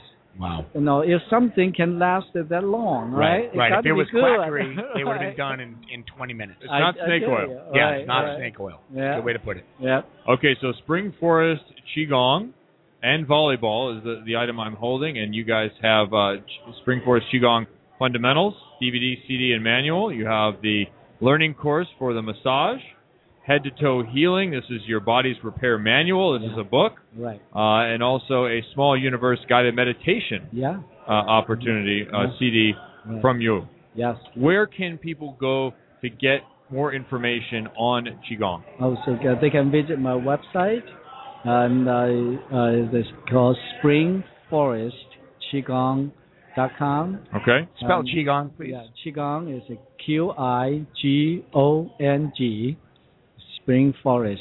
Okay. Qigong.com. SpringForestQigong.com. So Yeah. they should go there and they can learn more about these healing techniques, the Right. energy buttons, how they can heal themselves, and how Yeah. they can talk to their their healing professionals. Absolutely. Fantastic. Yeah, yeah. Otherwise, no. So then we're going to have a teleseminar, teleconference, uh, January the 10th at 6 p.m. You know, uh, On that website? Yeah, Nice. So January 10th at 6 p.m. Pacific time. yeah, That's an opportunity for people to uh, to learn more yeah. about Awesome. qigong and get an opportunity to see it yeah. in practice. Right. So Gary Sato and I, and maybe Jerry too. Right. So gonna we're going to be on the uh, on the show. Very good. Do you need any dummies to work on? Oh, Live wow. bodies that, that have a lot of problems, a lot of issues that could be solved. Are you volunteering yourself, Kevin? Yeah. hey, it, it's a teleconference. There's space time, right? That and I right. have health issues. They need a dummy to work on, somebody Yeah. to just take all the pain. Uh, you I are. it sounds would be- like a natural fit. You are a patient, not a dummy. It's how I'm you word sorry, a patient. That's yes, right. I, I will be a patient. I can I can take on a, a dummy or a patient. Uh, Kevin, Kevin's got one of those twos. Yeah, I, I've got those covered. Well, uh, Master uh, Master uh, Jun Lin. Lin, I'm Yeah, sorry, Master Lin. Yeah, I was look. I, this is the problem. Okay, so when I'm doing Chinese volleyball, Yeah. yeah. I always worry about what direction to do the names because Uh, you guys, yeah. uh, Chinese culture is different than us. It's Right. Right. backwards from us. So I always worry about if I'm going the right direction or not. It, it doesn't matter. So you know, my name and my last name is uh, Lin. Right. Uh, uh, that's my family name. Okay. So in China, people call me Lin Chunyi. The, the family name comes first. Yes. And uh, here in the Western culture, you know, call me Chunyi Lin. So Okay. you call me Chunyi Lin or Lin Chunyi, and uh, either way, it works. So if I go to China, I can be Barnett Kevin. yeah. Don't, but don't call him late for dinner. Don't call me. well, Master Lin, thank you very much Yeah, for sitting in with us. so very. Again, it's uh, Spring Forest Qigong Mhm. and springforestqigong.com. We'll have to get a link up there on the Facebook page so Yeah. people can click directly out and, and get more information about your program. And uh, January 10th, Yeah. don't miss you. the teleconference, 6 p.m. Awesome. Pacific. Thank awesome you. stuff. Thank you. Yeah, Thank you, a Master great Lin. honor to be with you. Thank you very much. you. We Thank appreciate you spending Thank the time. Thanks, uh, thanks, Gary. Gary Sato, also known famously for the phrase "grow the game." Grow the game. Grow the game. And he has a, a really nice uh, cartoon of him standing on top of the world that I, I rather have enjoyed seeing. I, someone captured his essence His somehow. essence. Yeah, his essence. Uh, is that a is that a is that the right phrase? His essence. Well, I mean, not like a Skeksis. I mean, not like he, he stole his essence out and had to feed the Skeksis with it. If those of you are looking for a Dark Crystal reference, Did you just bring that? Really? Dark Crystal. Wow. Go go check Dark it out. Dark Crystal. Yeah. That was back in the early '80s, if I'm not mistaken. yes. Yes. Jim Henson production. Yes, I remember that movie because I remember I had a poster of it. Wow, that's that's really dating myself. So, how old are you, Kevin? 38. Thirty-eight. 38 going on 22. You're still a nickel behind me, but it's all good. A nickel, really? A nickel. I'm You're 43. 43. Are you really? That's, That's why you were saying 50's coming pretty soon. Well, that's what I'm saying. The AARP is going to be banging on my door here before you know it. All right, we have uh, our next guest wandering over. I- Heavy hitter. I, thought it was Brandon Rosenthal for a second, but it really turns out to be Hugh McCutcheon. It's a heavy hitter. Again, both of these guys wearing, they're fond of checks and the close shave on the head Is that the new fashion trend? Is the checkered shirt? Is that what's going on? and the on? bald head. You got to go with both, head. though. You have to go with both. So, Wow. welcome into the show, and and we're going to keep. I think this conversation because we're going to have another conversation. At his recommendation, said, uh, you know, why don't we have a, a national team dissection sometime, a reflection. Uh, but I want to keep this to the current business, the current place we're at, welcome in to the conversation again with a new title University of Minnesota head women's volleyball coach and future Mr. Minnesota. Wow. Hugh McCutcheon. Mr. Minnesota. Well, not in the sense of muscles and man boobs. Well, Uh, Muscles and man boobs. so many things to say. Uh, oh, sorry. I'll get. there we go. Now, here. now you're there. I Sorry, will, yeah. We're gonna turn your gain down a little bit. Master Lin was a little quieter than we know you're going to be. Still in. yes, uh, he's um, he's a man of few words. I, I'm not sure what I'll be for you, Barney, but I'm here and uh, ready to discuss. Okay, so Hugh, you jumped out of the a little thing called the Olympics, and a little Uh, thing you know. called the gold medal match, and you know, a run at being number one team. What? Who cares about all the international stuff? Yeah. And you jump right back into the University of Minnesota, this job that had been arranged a couple of years before, Yes. and you show up, and unfortunately, their season is basically started. How difficult a challenge was it to integrate yourself into that? Well, yeah, it was interesting because uh, you know London gets done and and uh, back back to back to California, you know, pack up the house and uh, you know all of a sudden the moves are here and I, I'm in the office cleaning up my desk and trying to tie up you know the the couple of million loose ends. Taking down the pictures of sheep in Middle Earth. Took a long time to do that. covered covered the walls they did. Uh, so we got rid of all of that into the boxes and away we go and and um, so you know got into into mini and and uh, filled out some paperwork and then you know Immigration. yeah most of it- California to Minnesota. most of it background check and uh, immigration. And then we get into it, and it's um, yeah, it, practice on Thursday, and we play. Uh, well, the, and then we we played a match on Friday, and, and they played a couple of week a couple of matches the weekend before. So, you know, it was one of those things where um, they they were obviously expecting my arrival, and and I was. You know, just we were just going to go in there and, and kind of take care of business as per usual. You know, and we didn't make too big of a fanfare about it. We just um, just tried to kind of ease into it, and you know, I I coached the way I coach, and uh, you know, tried to normalize that whole process as best we could, and it worked out all right. You know, and, and most of that, of course, is due to the wonderful, wonderful work done by Laura, Laura Bush, and uh, Chris Thomas, who, who were there, you know, coaching in the interim, and um, you know, that that thing all went pretty smoothly. And, and and when you look at the whole season relative to the the risk that was there for everyone involved, it, it seemed to have been pretty well mitigated. So yeah, they they were great, and you know, I did the best that I could with what we had. Jay, I'm not quite sure what you're trying to tell me. I'm, I'm trying to point quietly to the pair of shorts that was just given to you by uh, by Heat. I'm back in. I'm on. A, I'm going to try and join another national team here. Hugh. I'm going for the sitting team. I'm on my way. He does sit well, that's for sure. Yeah, no comment. So Laura, Laura, Laura Bush had been in charge of the program. Yes. Interim on an Yes. interim basis, Mhm. and put together a training regimen, the philosophy, a, a coaching, a protocol. yeah. How much of that was hers, and how much of that was yours, and how quickly did anything change once you were there? Well, I'm not sure what was going on before, so it's tough for me to comment on how much it changed. But we, when we were putting the deal together originally in the beginning of 2011 or whatever it was, February perhaps, um, you know, we, we had some very general discussions, kind of philosophically, big picture, how we wanted to try and play and train, and you know, what was the best, best methodology. But I, I did talk to Laura about the fact that she needed to, or the staff, they needed to run it how they they were going to run it, not how they thought I was going to run it. You know what I mean? So, I mean, whoever's coaching, you've got to be true to. That's humble to be able to, to look at that staff and say, "Hey, it's Yeah. your job now." Yeah, uh, a little bit of that. Like, I, I know I'm coming, but don't feel like you got to, you know, uh, WWHD it. You know, what would Hugh do or whatever? you know, um, we're not going down that path. Do do what you need to do to win the next point, and and when I get there, you know, we'll do it the way um, that we all kind of agree on. But clearly, I'll have a bit more of an influence over that. I'm gonna I'm gonna ask myself sometimes WBHD various situations. My fourth set of chest press. What? Yeah. Well, WWHD. Yeah. Fifth set, or, or am I done here? Compare and contrast. Fifth set, no question. I haven't. Yeah. Anyway, keep going. How about the level? Uh, uh, you and I had a chance to chat just briefly earlier on, and, and you said you were surprised, pleasantly surprised, Yeah. by the level of NCAA volleyball. I think it's good.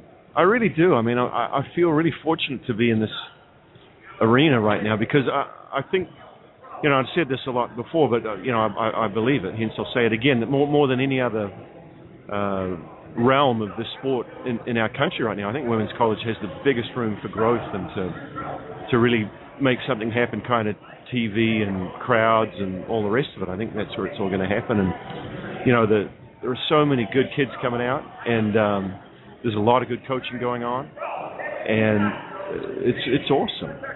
And it- and it's it's not awesome because you know we had a good year. It's awesome, be- you know we we could have got it handed to us. I, I'd still be impressed by the resources there are, the level of competition and coaching that goes on, and just the quality of the kids that are involved. And you didn't drop to some no-name conference. I mean, you came right into the Big Ten, which is Yeah. arguably you could you could on any given year say the top conference or next yeah, to the top it's, conference. It's uh, it's up there. Yeah, I mean you can debate it all you want, but it's it's uh, it's a handful. All the teams are good, and, and on any given day, you know, if you're not bringing it, you could you could get into trouble, and and I think that's a really strong advantage. Even though it's it's pretty crazy while you're in it, um, it teaches the kids the, the the importance of the battle. You know, you you don't get to ease up, and so when you get into this uh, tournament play, you're conditioned for that for that grind, I guess. How different is the flow of the day and the flow of weeks for the college game versus the international game? Yeah, it's a, it's a good question. I mean, the, the international stuff when you're in it, you- you're so in it. You know, like it's World Cup, World Champs, Olympics, whatever it is. I mean, you're there for three weeks, and every waking minute of every day is consumed with that. Um, and then when you're not in those tournaments, then it, it's all about you know what do we have to do, do today to be the best team in the world, kind of thing. So the practice and the planning and the you know all the preparation because there are no constraints on any of the time you can commit to any of that stuff. Um, when you're in the college thing, there's definitely a, a, better rhythm to it, a more balanced rhythm to it. I mean, it's still a ton of work. You know, you, uh, I was putting in equally long days, um, but I- I guess you know you get to compete every weekend, and then you get a chance to see what you did and see what they did, and then you get the chance to you know work on your next opponent. So the rhythm of it seems to be a little more balanced, and and um, so I, I like that. You know, I, I thought it was a, a pleasant change for me. Um, as you know, having competed in a World Cup and, and a World Championships as an athlete, those those uh, those tournaments are pretty crazy. Brutal. yeah. Brutal So by just- the end. Just so you know, from a coaching point of view, it, it you, you know you don't sleep for for much of it at all because the, the turnaround time is so short between the matches, and you know this way we, we always have time to front load and prepare and um, and, and therefore, you know, you can spend more time with your kids, and you can do some other things in your life. You can have a bit of balance. And for me, that that, that was one of the main reasons to to get into this. For for one of those matches, did you ever just say forget it? We're just going to go into the next match and and play how we play. I mean, I, I know you're you're a preparation guy. You're video and studying. Is this for and, World Cup, you mean? Not for a World Cup necessarily, Oh. but some of these other matches. I, I mean, at some point, did did you ever look at it and go, "It's about our side. Who cares about the other side"? Yeah, I mean, uh, so for the college side of things, this year I. I I meant internationally. Oh, but, okay, yeah. but, but I, I'm going to bring it back. I, Okay. I got, I got what you were saying. Um, I, for this year, I, I almost exclusively dealt with us for for the first three or four days of the week, and then I would watch them and review the report, and then away we go. And, and it was a little bit the same with the national team. You know, uh, certainly with the women. Um, you know, Jamie and was in charge of the scouting, and so Jamie and Karch and Paula would split that up, and and I would be watching USA. And with the guys, similar kind of deal. Ronnie was uh, taking care of them, and I was taking care of us. So uh, I, I know we, we do prepare, and, and we do have it all dialed in. But um, well, we have the appearance of having it dialed in. How about that? But but we uh, I I spent a lot of my time trying to figure out what what did we need to do and what were our weaknesses, and you know how how could we shore up our side of the net to make sure that we had the best chance of winning the next point. I, I got a question for you. You look at your history of results, just your, your basic, you know, hardware. You got a gold medal, you got a silver medal. You you you've been at the top. But knowing coaches and and knowing you, what is something that you are working on yourself to get better at? Where's where's an area that you feel improvement should be made for you? Man, I'm on the couch now. um, well, uh, I, I feel like I've had these. Well, first of all, I feel privileged to have had the opportunities that I've had. I've been on this unbelievable ride that that I couldn't even have dreamed of 20 years ago when I was a kid or whatever. You know, I mean, it's In just, Christchurch. Yeah, you know, sitting on my couch in Christchurch, hanging out, eating fish and chips. um, so, so uh, right now I've had all these experiences, and it's just been so the next one, the next one, the next one, the next one, and I want to take some time and really uh, see what I mean. What what just happened? You know, like Yeah. what, what what what was going on, and, and really try to um, look at all the different experiences and try to draw out all the lessons learned. And and fortunately along the way I was able to with, with the help of a lot of different people catalog some of the stuff. And but I, I really want to just figure out what what what, what we just did and um and then kind of figure out well how does that all fit with where we're going and go from there. So I think that's the biggest thing I want to do is I feel like I've been running on this treadmill for a long time. And finally you know as of tomorrow when I get on the plane and I'm out of here I'm going to get to step off for a bit and I, I want to take some time to reflect, not because it's you know basking in the radiated glory of said results. It's not that at all. It's it's you know here's what we did, here's what we did, here's what we did. Okay, what does that all mean, and, and what is how can I apply that to what's going on next? May I make a recommendation for the title of your book, Ponies and Rainbows? I think that would be uh, the phrase that is most. Uh, Rainbows and ponies. That's my Rainbows and legacy. ponies. Rainbows and ponies is my legacy. All the other stuff you've done, rainbows and means ponies. nothing. Rainbows and ponies is what you should uh, what you should call it. Rainbows All and ponies and plaid. Good to know. Uh, duly noted, Jay, and I will uh, give it said consideration. Sweet. All right. Yeah, yeah, yeah. How about the family side of things? Of returning to Minneapolis, your your Hmm. wife Wiz, Yes. uh, from the area, the family uh, prominent in the area, and uh, Yeah. a good opportunity for you with your growing family Yes. to Yeah. get some some much needed support. I know I needed it when my kids were young. It was nice to have folks around that would want to take the little munchkins for a while and show them something different, and I could take the wife out for dinner. That's that's exactly right. I, you know, with the the way the season was and the transition, it's been very hectic in the in the wee McCutcheon household, and um, Wiz is phenomenal, um, bearing the load with the kids and you know helping out with all the stuff that goes on with that. It's anyone that's that's a, a parent will understand the sacrifices that mothers make to to make it all work, and she's uh, she's all world. So. Uh, we've been uh, still in a bit of a state of flux, just just because of the nature of the transition. We we weren't able to purchase a house uh, in the Twin Cities until until just a couple of weeks ago. We had an offer accepted. So I think once we get into our own place and get our own space and all that stuff, it'll be great. Um, Six bedrooms, ten baths, palatial, ten acre estate. Eighty thousand dollars. Yeah. but I just want to remind you, we're volleyball coaches. volleyball coaches. We're not in the NBA, mate. But no, it, it, it'll be a good space, and you know, uh, for me, like, uh, one one of the coolest things is there's an opportunity to be connected to a community and to feel part of that fabric. And um, you know, I like that idea. The university's been great; they've been very welcoming, and um, you know, I, I just think, like I said, once we get our space, the family stuff will be solid. Not that it, you know, it's not in any way terrible right now. It's just, uh, I think once we can put some roots down, we'll all probably uh, sigh, sigh a bit of a sigh of relief. It's fun to have a nest or a hobbit hole that you yeah, call your own. yeah, I, I will have a little space there with uh, Gollum or something on the walls. I, I don't even know what we're talking about. It's Barney keeps Is, is there some kind of inside joke? No, I'm just missing? keep running with it, but he, he seems to think it's all about the Hobbit. He's teeing it up. I don't know how much we're swinging at it. Yeah, I mean, I got to take a vacation down there and just find out there's a lot more to. I mean, as far as I know, it's just Jake the Muss, Whale Rider, Jake and uh, Wow. Jake the Muss, all world character right now. Flight of the Conchords. That's Yeah, always yeah, a good yeah. Flight of the Conchords. Yes, thank Great you. show, by the way. Thank you. Yeah.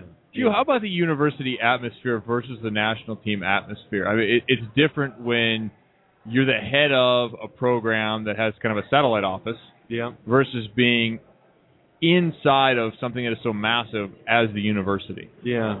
Well, the the biggest difference, of course, is the level of support you get. You know, just in terms of administrative stuff, and you know, everyone says, "Oh, there's you know, there's all the rules and all the stuff," and yeah, but I mean, at least it's all clear cut.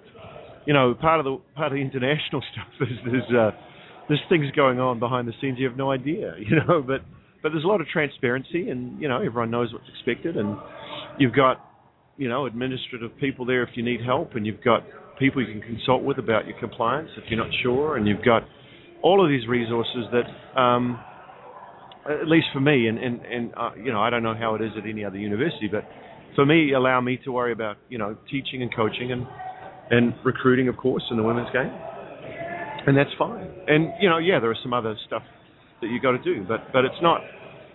It's it, well, it, it's a pretty pretty easy burden to bear.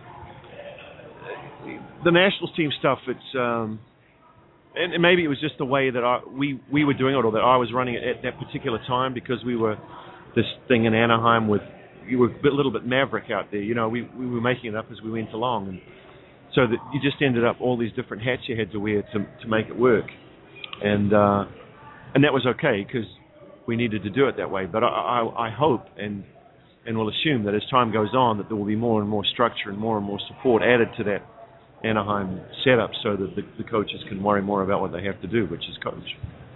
Well, we're going to have you in for a, a dissection of kind of that experience. I like that suggestion. Perhaps Mm. in a couple of weeks. Yeah. Just uh, a reflection. People, an opportunity for people to learn more about what really went on, not for all four years, but kind of some of the overarching principles and, and stuff that that happened with that team and uh, and and what happened at the end. Yeah, sure, sure, sure. And and uh, I, I was in a little Q and A panel today, and um, uh, one of the you know one of the questions was about that match, and you know we lost, and you know it stings and and all that, but um, to def- to define what that team was about by that last match does I think does us such a huge disservice. Yeah. And and I, I don't I don't know if people do, but but it's pretty convenient to want to trivialize it because you oh, you only got a silver, and you're like, I mean honestly, people would come up to me and they're like, oh we're so sorry, and I'd be like, what? oh we're so sorry about your silver medal. I was like, you have no idea. What It's such a great about? accomplishment in yeah, itself. right.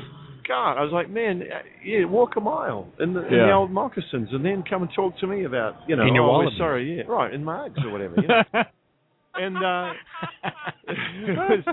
so, so yeah, I mean, uh, that what where we started, you know, whatever we did that first year, and where we finished up, and the way they played throughout the the course of those those years, um, man, I'm I'm proud of that team. I'm proud I got to be a part of that, and uh, yeah, we'll get into that another day. But anyway. I was Onwards. I was just glad to be there, and I, I gave Lindsey Berg a hug afterwards. You guys were walking out, and I, Mm. I saw a lot of the women there, and and I gave Lindsey a hug, and I just said, "Hey, it's, a great way to end a career." You know, uh, whether she's back with the national team or not, the insinuation at the time was she was done. Yep, yep. Uh, but but two silver medals is unbelievable. I know. I know. Unbelievable. I know. And it's a shame that it does get viewed popularly as too bad you didn't get a gold. Yeah. What do you mean? Yeah.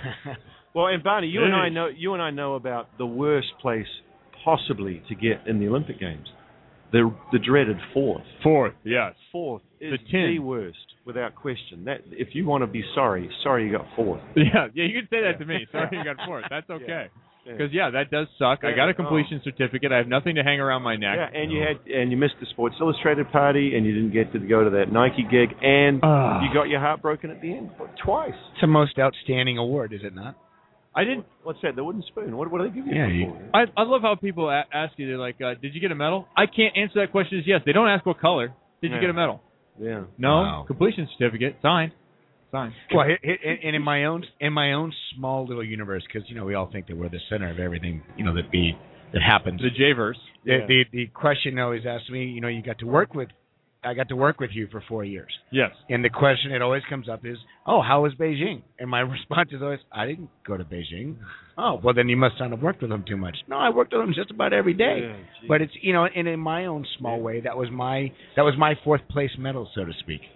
I just I just brought myself into the conversation. Well, somehow. hopefully the sum total was uh, was worth that that slighting that you seem to be getting. without question, Yeah, I have yeah. definitely benefited. Yeah, so no, it was good. No. It was good. All right. Well, Hugh McCutcheon, thank you for sitting in. Always a pleasure. I don't think you've missed a convention show that we've had. We've had three years. I think you've been on every year. Well, uh, should I feel good about that? Uh, we feel good about it. I do too. I'm just gonna ask myself, WWHD. All right. Well, listen, uh, great to chat, and uh, you guys have a good rest of the show. All right, Merry Christmas. Onwards. Yeah, We'll uh, we'll look forward to talking to you sometime in January, or February about uh, national team. We'll give you a little more time to Well, hang out with the fam. Right now, I'm a big, big pile of goo, so I've got to, you know, go and blob out for a while, and I'll come back to it. All right, yeah. Sit on the couch for the 20 minutes, and then you'll get up and wander around, leave yourself some voicemails again. Good luck. All All right, right, see you. Hugh McCutcheon, head Yeah. coach, University of Minnesota, former national team head coach, coach, of course, silver medal this past time, and uh, and gold medal back in 2008. You Not to they- mention the fourth place finish as assistant coach in Oh, 2004. geez. You know what? I, little bit of I know I'm going to get hammered for that. It was just my own way of understanding kind of what you guys went through. It has nothing to do with anything else. But I tell you what, uh, here is, I think, a unique, uh, a unique takeaway from this whole thing. When you when you are, are talking to certain coaches or just people in general, there is laws of communication that go on, and what you don't want to be is you don't want to be that guy that lingers on past their time. Yeah, And Hugh is one of those guys. I feel that way about this show sometimes. This yeah, this is a life lesson here. Hugh is one of those guys that knows when to cut and move on. And you heard him say here, he says, All right, hey, I enjoyed being here. My time's over. It's time for you guys to continue. That's a small life lesson. That's a little nugget of information right there that you get. So time for us to try and continue the show without him. I don't know how we're going to do it. We we had to go to another plaid clad I was bald just guy. gonna say another plaid shirt. Good on you. Wow. Good on Where you, did- mate. Is there a shirt is there a store for all these shirts? Am I missing it? We don't have that in State College. Brandon Rosenthal, Lipscomb University. Nashville, baby. You know, hey, I don't want to put any pressure on you guys, but last show of the year coming up Monday, it will be the Netties. We Nice. will have awards for 2012, and I believe we have the last two Fifth Men of the Year sitting here. No, I haven't won anything. Weren't you named Fifth Man of the Year last No, year? I was Who not, was sir. named Fifth Man of the Year last year? I thought it was him. You. Okay. Yeah, I have not I won go back anything. and consult I was the record. nominated. Somebody else said You Jay were, was you, named. you were nominated. I don't know if I was nominated. Somebody threw my name on the on the chat board. I think it was Mickle or somebody. But no, I have not won anything. And I don't do this for awards. I do it because I get great, immense pleasure out of it. By the way, Mickle's mustache. Stimulation of your calf. Stimulation of my calf. Have you seen Mickle here? Yeah, Yeah. I've seen Mickle wandering around. Sweet stash going Uh, on. it's unbelievable. Yeah. How'd your session go? You actually this year you have been coming to convention for a long time, but now this year you were a presenter at convention straight off. Right now you're here. You got the suit, the plaid, the whole deal. People thought they were going to a McCutcheon seminar, but you were there. And how did it go? What was, it, what was the title? Yeah, the topic. The and what was the biggest laugh? Well, the biggest laugh was that I was just expecting one person or at least one person to be there, and there was more than that. So I was- Four, five. Four or five people. Yeah, Did you have a court or did you have a seminar room? we had a seminar room. Let's Okay. just say this: What was I the didn't seminar? have to use the microphone. Uh, well, I, I, I did just recently go to the men's coaches meeting, and we were all the way on the other side of town in a small little back room. So whatever you got, Even a little Barack Obama once spoke to five community activists in a room. So you got to start somewhere. Yeah, I was happy to do it. No, Cool. I, I was approached by Kathy DeBoer uh, earlier this year and asked me if I would speak on just kind of the decision-making process that goes into deciding to stay at your institution or to move on. Uh, I wish I would have heard that topic. There you go. Well, I missed it. uh, we could probably do the same talk later. But no, it- Again without a microphone. Fast, fast one, huh? Yeah. No, it, it was good. It was uh, you know, I was very open with just explaining the process that I've been in a couple times and uh why I decided to stay. Uh but it, you know, I think it was neat. I think for me it was more you know, I wanted to know that information before from other people. So uh, you know, I had to reach out and make some phone calls. So to me, it's, it's a neat experience to have those friends as resources. That when a job does come up, you can call upon them and say, "Hey, here's what I'm hearing. What what's your thought and take on it?" And there's you know there's an opinion for everything, but it's nice to have that resource for sure. Yeah, it's no doubt. It's uh it's a bit overwhelming because again, for the first time when you- you're just excited to get a phone call. Sure. Uh you know, after that, you know, it becomes much more of a business and much more of a process that you know what I spoke about is that you have to be prepared. You know, the first time I got a call, I was just happy to get a call, uh, even though I stayed and you know didn't really pursue it. But after that, it just awakened me to the idea that you know if we keep doing what we're doing or supposed to be doing, that you know I better have a plan in place. So An, an example being what questions to ask the person on the other side of the phone, what to look for at the university, things of that nature. Would that be part of the conversation? yeah, you know, I think the uh, one of the big things for me, uh, you know, and, and this is not the end all and be all is money, but I think you've got to know your your market value. You know, I think professional athletes probably have that given to them or dictated to them by, you know, collective bargaining agreements and stuff like that. Volleyball coaches don't have that, you know, and so uh, we really have to know. I think, you know, even if you stay, I think you have to know where you're at and where you fit into the mix. If you don't, then that's just ignorance on your part. It'd be nice to have an agent to be able to call me up once in a while and go, "Hey, you're currently at seventy-five thousand dollars a year. Let's see if we can bump you up a little bit. I think you got some more stock to raise, and you know, or Seventy-five. You're doing okay, Jay. or the for you. opposite, or the opposite. Hey, uh, you're being paid fifty. Hang on to that as long as you possibly can, because the gravy train's no longer rolling through. the phone is not ringing. If you get what I'm saying. Jay, you're not on the hot list. Yeah, exactly. I, you know, No, I- the hot list is totally different. The hot list is you don't want to be on the hot list. How do you get Or to no, that's be- the hot, the hot seat. seat. Yeah, You can be on the hot list. Hot list. How do you Yeah, get to be the bit guy that gets the call from the AD looking to hire at the next level? How do you get that call, or is it just who you know? Um, I would say this. I I truly believe it's more who you know. Yeah, Um, at this job. the, the couple times that I have been approached by uh, pretty prominent programs, uh, I you know, I was actually recommended by somebody I had no idea who they were, Huh. uh, which surprised me. But it also tells you how small the volleyball network is, and uh, I think ultimately, if you continue to do what you're supposed to be doing, uh, good names and, and young candidates are always being sought after. And, and and maybe a recommendation, and you could vouch for this for young coaches that are just starting out there, and you're listening to the show. The biggest and best opportunity for you to get involved in the game, go work a camp or two, go talk, go to a couple clinics, listen to the coaches that are doing all the speaking, talk to them, get yourself known. Those are the people that are going to help you get to the next spot, whether it's their school or not. They're the ones that hear about a GA position or a volunteer position. They say, "Hey, I know this coach." They came to my camp. They were awesome. They did all the work I asked them. They didn't talk back. They, you know, they smelled nice. They were potty trained. Whatever it is, but that's how you get started. Is that, I mean, I'm assuming that's how you got started. Yeah, you know, it's. I think at any level, the ability or the uh, guts to ask questions. You know, this year I have this story about Mike Hebert. I didn't know Mike for you know until this past year. I spoke at a coaching clinic, ac- actually at the University of Kentucky. He was speaking. Uh, I didn't get a chance to hear him speak because I had to go on to recruit the next day. But I asked him if I could give him a call, uh, and so we kind of started that conversation. Started emailing. I happened to be in Southern California and told him I was in the area, and asked if I could take him to lunch. He graciously accepted. We had a great lunch, and uh, he said, "By the way, wh- where where'd you spend the night?" And I said, "Well, Riverside." And he he's down in San Diego. He said, "Well, that's not in the area." I said, "Well, it's closer to being in the area than Nashville." I said, but it was one of those things. Again, you've got to be willing to take a chance. If he said no, it was no skin off my back. But he was gracious enough that uh, he allowed me an hour and a half and you know a thirty dollar tab at Hodad's, and and it was awesome. You ever been to Hodad's? It's fun. No, it's not yet. Quite, quite the spectacle, Hodad's. Yes, but it was neat, and Right. you know, and from there, uh, he brought Jay Van Vark from San Diego State, and again, I didn't know he was bringing anybody, but he did, and and from there, you know, the network grew, and so now Jay and I talk all the time, and uh, I think that you have to be willing to really get outside your comfort zone and and take a chance.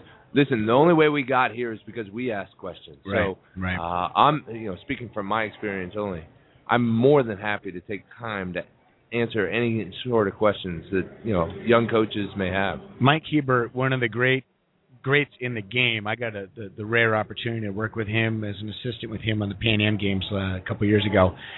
also a humongous fan of Monty Python. I don't know if you've learned that or not, but you know, Mike even got me to get it. Somebody called me for a job because Mike, and I didn't think anything about it at the time. But I mean, that's the connections you're talking about directly from him. That's how it works, and so that's neat to see. And most of the time, I get, oh well, we heard you on the net live, and you know, you sounded really cool. so far, that hasn't worked for me at all. but you still come back. Yes, because I do. you never know. Because I'm hoping. No, I'm just kidding. I love my job. On the net live. I, I I love my job and the net live and uh, where I work, where I coach. Doesn't mean someday I won't have to move on, but I love my job now. My uh, Pav, if you're listening, I'm not looking, so don't worry. I'm not interviewing. no, you're here doing the show. Yes, I'm here doing the show. I'm not actively interviewing Let, anywhere. us bring on one of your competitors, Jay. Yeah, absolutely. Brandon, thanks. Absolutely. As usual, Hey, you're, you're you're up welcome. for fifth man. Yeah, Brandon. Uh, the next guy, if I may, I I know a little bit about him. He's uh, a guy that years ago uh, I coached w- uh, with. Actually, we were uh, doing a thing for uh, Athletes International, if I'm not mistaken. I believe that's he, correct. He was the head coach for the men's U.S. team that went down, and I was the head coach for the women's. We went down to Aruba, and we uh, we coached a little small mini tournament. Uh, at the time, he was the head coach at Newman University out there in uh, beautiful Hello, Kansas somewhere. Newman. Hello, Newman. And was hired promptly after. I believe you either won the championship or you were in the finals. One of the two. Which one was it? Uh, we lost unfortunately in the finals. Okay, yeah. but you were there. we were there. And uh, a a basically a hammered program that had uh, unfortunately lost its title uh, gave this guy a chance, and he has taken that program and turned them around. Ladies and gentlemen, I give you Dan Friend, head coach at Lewis University for the men's team. Well, Jay, thanks for having me on. Barnett, thanks for having me on. I appreciate it. So uh, good seeing you guys out here, and uh, it's always a nice venue to come out and see a lot of coaches and friends and all that stuff. So it's good. Awesome. Yeah, we need a little preview of what's coming up because the men's season just about to get underway. Coming up after this in January, early January, going to be what the UC Santa Barbara tournament. Are you guys coming out for that? We are coming out for that. So we get uh, UC San Diego, our first round right there. So that'll be exciting. And then Think uh, UCLA there, Irvine's there. You got Cal Baptist. Uh, Loyola's coming out there. So it'll be a good little venue to see uh, those eight teams and how they do and how they fare with that. And then uh, we actually head to BYU after that, which uh, that'll be good. So The interconnected web of volleyball and the volleyball world has CEO of USA Volleyball Doug Beal's son on Ohio State's team. I was asking him if they were going to win the MIVA. He actually mentioned your team as a little bit of competition. Uh, I'd like to think we're a little bit of competition. or a lot bit of competition. we do return uh, four starters from that group that made it last year. So I'd like to say we're going to be uh, kind of in their way. Do you know what I mean? So. All right, what direction i- is men's volleyball heading? I was having a conversation with Kathy DeBoer earlier today about the growth of the game and, and Well, where the men's game is at. It seems like it's a little stagnant compared to the women's side. It, it it is, but at the same time, you're seeing a lot of growth at Division Two.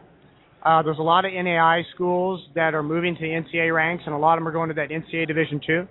Uh, you're seeing a lot of men's volleyball programs that added in. Lindenwood just went Division Two. Cal Baptist NAI powerhouse just went Division Two. Uh, there's you know these schools that are popping up and kind of increasing that. I think you're going to see there's.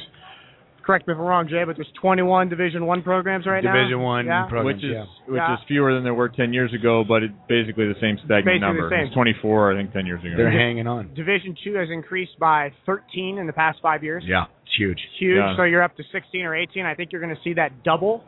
Uh, so there is some growth, but probably not where we need it in the sense of that Division One status right now. It's great that we're getting growth in Division Two because you've seen it blown up in Division Three already. So, but it's got to start somewhere. And so maybe by going to the Division Two, that'll help us expand the bracket. We had a great meeting earlier where there's a new NCAA liaison, and he's talking about you know the possibility of us being able just to go to six or make that move or something happen. And you know, Please. And anything like that would be great. And it- maybe if Division Two helps that process, that's a good thing. I'm tired of these East Coast and Midwest schools getting automatic bids. It's uh oh of garbage. jeez, are we gonna go there again? no, we're not. I, I got We're not. heated earlier about Hey, that. hey, you know, it's but okay. but but here's the, I think the beauty of, of of what you're saying, Dan, is you know there is a large growth of Division two teams starting, and the, the I think the, the the unfortunate thing is is that there's schools that unfortunately people do not hear every day. It's not the BCS school that you're hearing, and I think that's a challenge. But that's a challenge that doesn't phase them at all. You know, you guys have thrived. Uh, you know, Cal Baptist is thriving, and there's these Conference Carolina teams although they're you know names like Pfeiffer and Coker and things of that nature, that doesn't seem to matter. That's almost a chip on their shoulder, if you would. What, what what's your take on that? I think we're a role model for those guys. Do you know what I mean? I think they see, hey, Lewis can do it.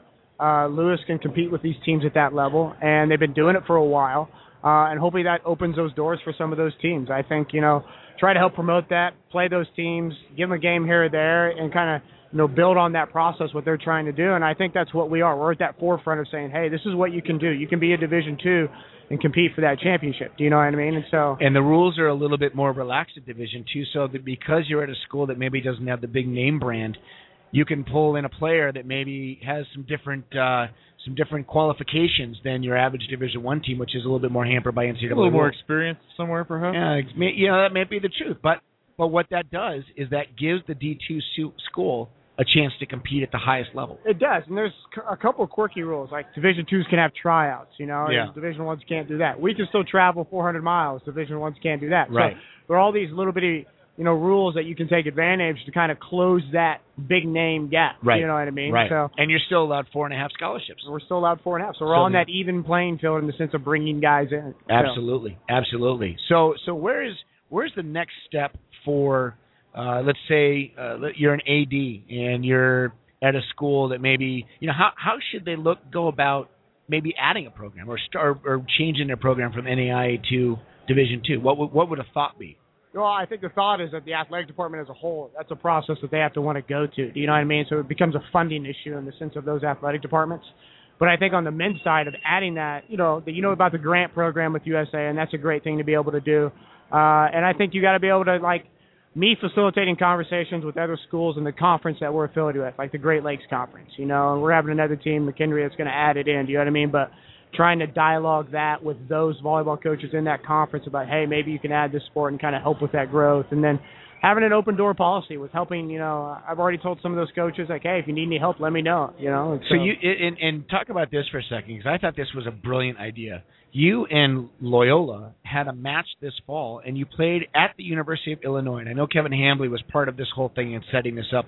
What a great opportunity for that AD to see what really goes on with men's volleyball. And I know that the crowd wasn't necessarily there for you per se, but they stuck around a little bit and watched some volleyball being played. it was pretty awesome. I mean, they had a pretty much sellout crowd. It was the Illinois Nebraska game. It was on ESPN. Huge. Uh, so it was a huge game for them. And so Kevin approached me about that during the summer, and I thought it was a great idea. I mean, I've been, been friends for a while, and it's like I talked to Shane. Shane says, "Hey, I'm in, no problem." You know, but to promote that with two of the premier men's volleyball programs in the country in that state, and let that AD see that, and let those people, and they have great volleyball fans down there. So it was just a great product to sell. We played five games, had a lot of people stick around, had some good dialogue with some people afterwards. So So dialogue you're talking about was that dialogue with some people in positions of power that are saying, "Hey, we're we're looking at it, we're not sure." it really wasn't there. I think that's more probably on Kevin's side if there Okay. was happened to be some of that dialogue. But his AD liked it. There was he told me those things. I mean, our dialogue was more with the fans and the people around, but you know, and that was still good. So awesome. That's awesome to hear. We've been talking to a lot of different people at this at this convention in this show. We've had volleyball Hall of Fame. We've had women's coaches. We've had uh, different healing folks in here. We've had you know the magazine folks who've been wandering by. I saw Daniel Corso of Sand. I mean, you're coming from the men's game. Why come to this convention? Uh, I think a lot of it's about one promoting men's volleyball. I, I think I got to support what I'm doing. Do you know what I mean? And you know the AVCA has continued to grow in that department, and I think I've got to represent men's volleyball. I need to represent the MIVA. We get a few MIVA coaches that come out here, uh, but I've been coming to this thing for 15 years, ever since I've been involved with volleyball. So. Uh, at the same time, it's a great opportunity to network with other coaches, bounce ideas off. You know, there are some sessions that are geared towards the guys, but there's not a lot. Uh, but it's still a great opportunity for me to sit down and have dialogue with this coach. You know, I had I had dialogue with Jay at different times. You know, things like that, just so that you're making yourself better, you're challenging your volleyball IQ. I think that stuff's really important. So, plus my wife comes and we like to hang out, so it's good. You know. There's a good social scene So- going on, definitely. All right, Dan Friend, Lewis University. Thanks very much. Thanks, guys. I appreciate it. Thanks for sitting in. All right, good luck this Dan season. Friend and and head coach of the men's team at Lewis. His wife is the head coach of the women's team, and that's uh that's a nice little package deal that you can get. So good on that AD for thinking smart there. Yeah, that is a nice little Yeah. package deal. And there is Dan Mickle along Look with at that his, uh, smoking mustache right facial there. hair. That's well done, my friend. Wow. All right. Well, somebody dropped off a pair of shorts for me, so I'm all set for this sitting match. You're in? I've, I've got is my it you and me versus back. Katie? It's just us two versus their whole team. Oh, man, I'm excited about this. It's gonna be fun. Yeah. It's gonna be really fun. Well, hey, we, the big thanks to Spire Institute, to Volleyball Magazine, to the AVCA for having us here. This has been a whole bunch of fun doing this show as it usually is. Thanks to everyone who came on from from Jen Fry to Hugh McCutcheon, Dan Friend, everyone who sat in and uh, spent a few minutes with us. You get a feel for the number of people that are here. Terry Liskevych walking by right now, head coach at Oregon State University. He's just cruising by. I mean, the, the people that are here are everyone who's anyone in this sport, from the governing body to the universities to the clubs to the manufacturers and and sponsors to the Hall of Fame. I mean, it's just it's amazing everyone that's that's present. So you get a chance to come come. I don't even know where it is next year. Uh, next year it'll be in Seattle. The, the dates will be December 20th, 21st, uh, 19th through the 21st. It's a little bit late in the month. right. It's unfortunate, but it'll be in Seattle. Should be an awesome time. If you've ever been to Seattle, I love that city. It's a fun place to be. So I, I can't wait to go to market up there. yeah, no kidding. We'll go to Pikes. And, uh, Underground Seattle and Pikes. Yeah. Oh, get some real uh, some real Starbucks coffee up there. It'll be a good time. All right. Yeah. Fish coming. Watch out. We're going four. We're going four. We're going four. So Oregon may take it. We'll see if my uh, prediction from the original 64 does it. But they defeated Penn State and Texas defeated Michigan. Going to be a first-time national champion. Six year. defenders, no blockers. Six my call. defenders, no blockers. Jim That's why I Moore. win. That's if why I'm not coaching at that level. We'll have a net live, another one for you on Monday, reviewing uh, probably semis and finals. We'll go through it all. We'll have Kelly Tennant in studio. I believe uh, Chris McGee will be there as well, and DJ Roche. So we're looking forward to yet another net live. We sure appreciate you guys tuning in here today. We're going to just sign off with a little silence because we missed DJ Roche. So thanks everybody for listening. Thanks for catching this podcast. We at the Net Live will see you Monday. Bye bye. See ya.